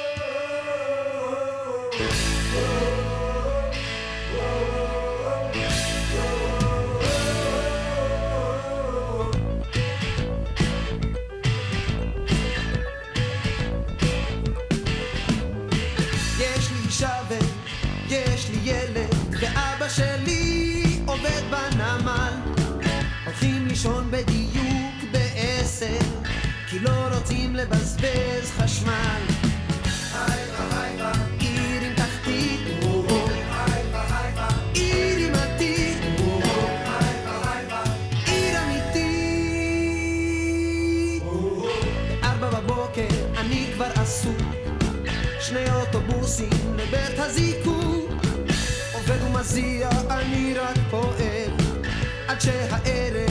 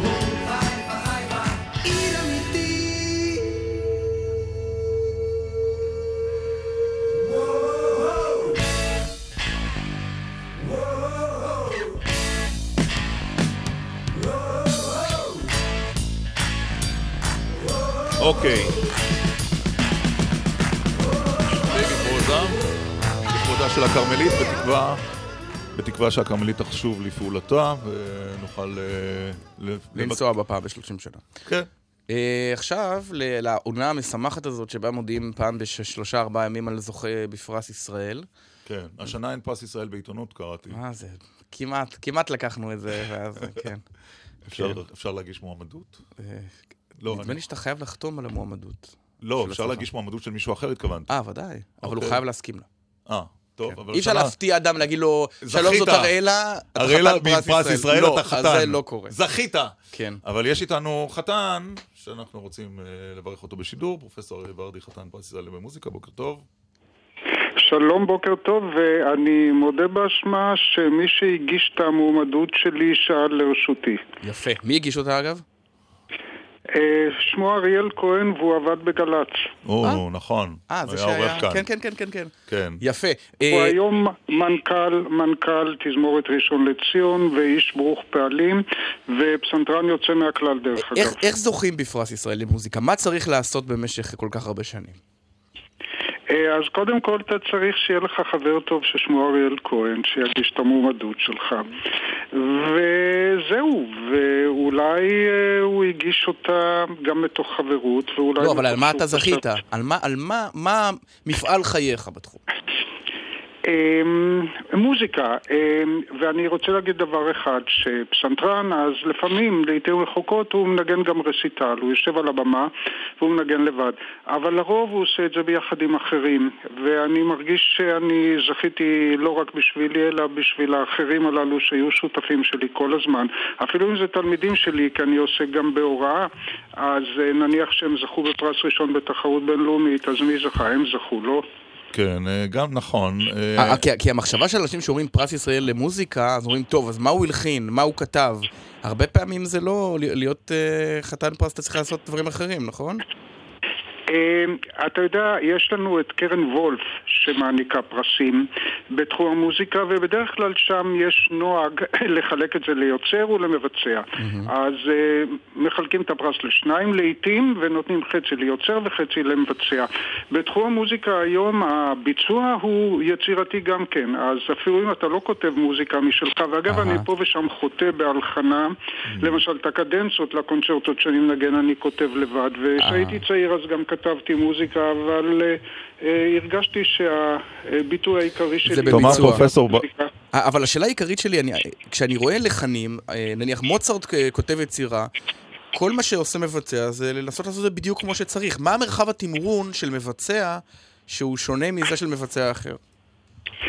אה, שמיים וארץ. התווים הם ממש על הנייר. אה, המוזיקה היא לגמרי מתה על הנייר. אתה צריך להפיח בזה חיים. מרחב התמרון הוא הכל. הוא בעצם הכל. הוא עשיית המוזיקה מחדש. זה יצירה מחדש. מוצרט ידע את זה, וכשהוא כתב את היצירה, הוא ידע שהוא מפקיד אותה בידיים כאלה שצריכים להפיח בחיים. טוב, אתה עוד תתראיין מחר... כמו מחזה. כן, אנחנו אתה לא... לא יכול לקרוא מחזה. אנחנו, אנחנו צלצלנו בפרופסור ורדי רק לברך אותך, לפני שנשאל אותך מה היצירה האהובה עליך. איך זה שכשהולכים לקונצרטים תמיד השיער הלבן הוא השיער הדומיננטי? זה, זה משהו שהוא גזירת גורל או שניתן לשינוי? אה, ממש לא, יש לי הודעה בשבילך, אני בא עכשיו מקונצרטים בסין ושם כל הקהל הוא צעיר, כי להפך, הדור המבוגר הוא שמרני ולא הולך לקונצרטים והדור הצעיר הוא שהולך לקונצרטים אני דיברתי על היכל התרבות בתל אביב, לא על סין.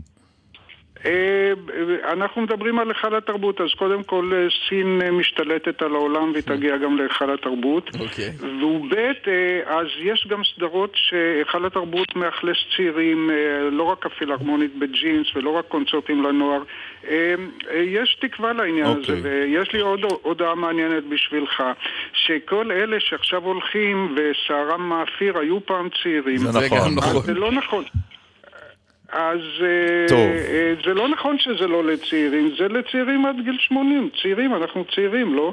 אתה קובע את הגיל האבסולוטי שלך ואתה צעיר. לסיום, אה, פרופסור ורדי, מה היצירה החביבה עליך?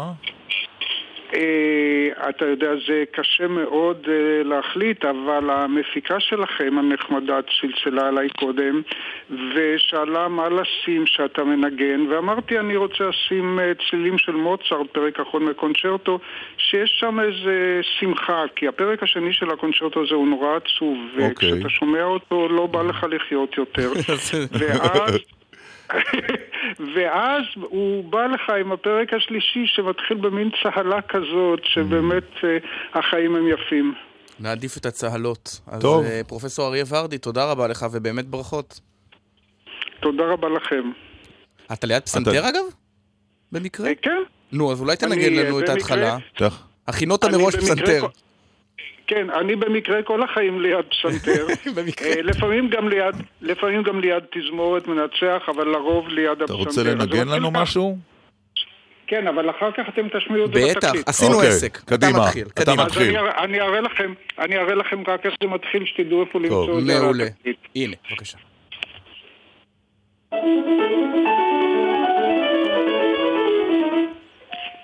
אז זה ככה מתחיל. ככה טוב, מתחיל. אז אנחנו? נמשיך. תודה, פרופסור אריה תודה ורדי. רבה רבה לך. נראה אם זה זה. כן, זה זה, נכון? כן. יופי. לכבודו של פרופסור אריה נראה לי ורדי, שעל הרקע הזה נקרא. אולי את אה, מה למדנו היום? מה אתה אומר? רגע, כן. תן- תן לזה עוד חצי, רבע דקה.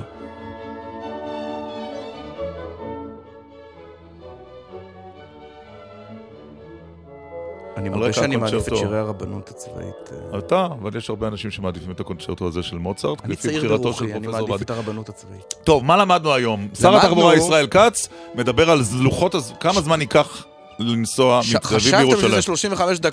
טעיתם. טעיתם. האם אתה יכול להגיד, read my lips, אני, שר התחבורה ישראל כץ, מתחייב שבחודש מאי-יוני הקרוב, אתם תיסעו, כמובן שתמיד יש חריגים, אבל בדרך כלל 35 דקות ירושלים תל אביב בכביש אני אחד. מעולם לא אמרתי את המספר 35 דקות. אה, זה לא אני, יהיה 35?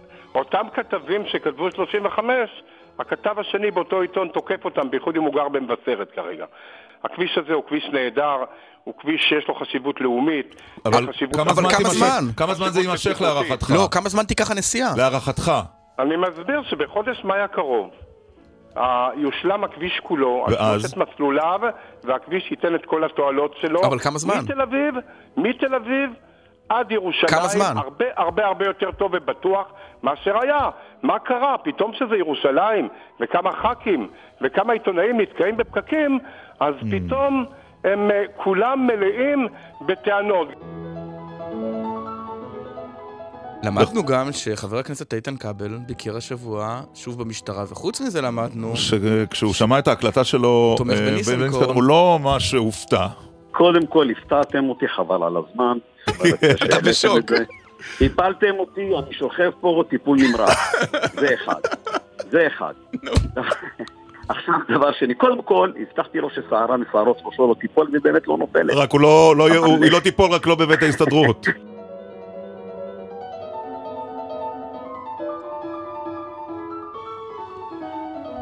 ועורכת הדין אה, דבורה חן, הרבה מאוד שנים בפרקליטות המדינה, הביעה סקפטיות מסוימת לגבי היכולת של אה, המשטרה והפרקליטות להעמיד לדין את ראש הממשלה. יש הבדל של יום ולילה בין מה שמתפרסם באמצעי התקשורת לראיות שאתה מחזיק ביד, כן. ויותר מזה אני ארשה לעצמי להגיד לך, כשקיבלתי תיק לטיפולי אחרי מסיבת תקשורת גדולה במשטרה, בדרך כלל כגודל המסיבה כן קוטן הראיות.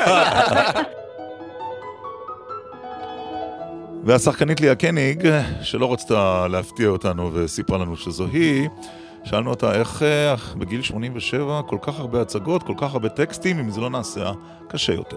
עם השנים, אה, אה, ליה קניג, נהיה יותר קשה לזכור את כל הטקסטים הארוכים האלה? כי רק עכשיו את מנית ארבע הצגות שאת משחקת בהן בו זמנית. אה, האמת היא שזה לא הולך כבר כל כך, צריך להיות גלוי.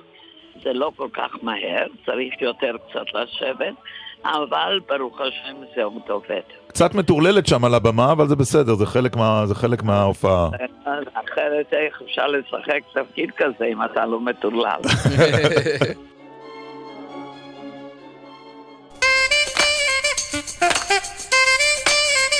זה קצת אומר אה, שסיימנו. אמת. אחרינו, מגיש, אה, מצטרף מגיש חדש ליועז הנדל, צריך לומר, אה, ניצן הורוביץ, החל מהיום.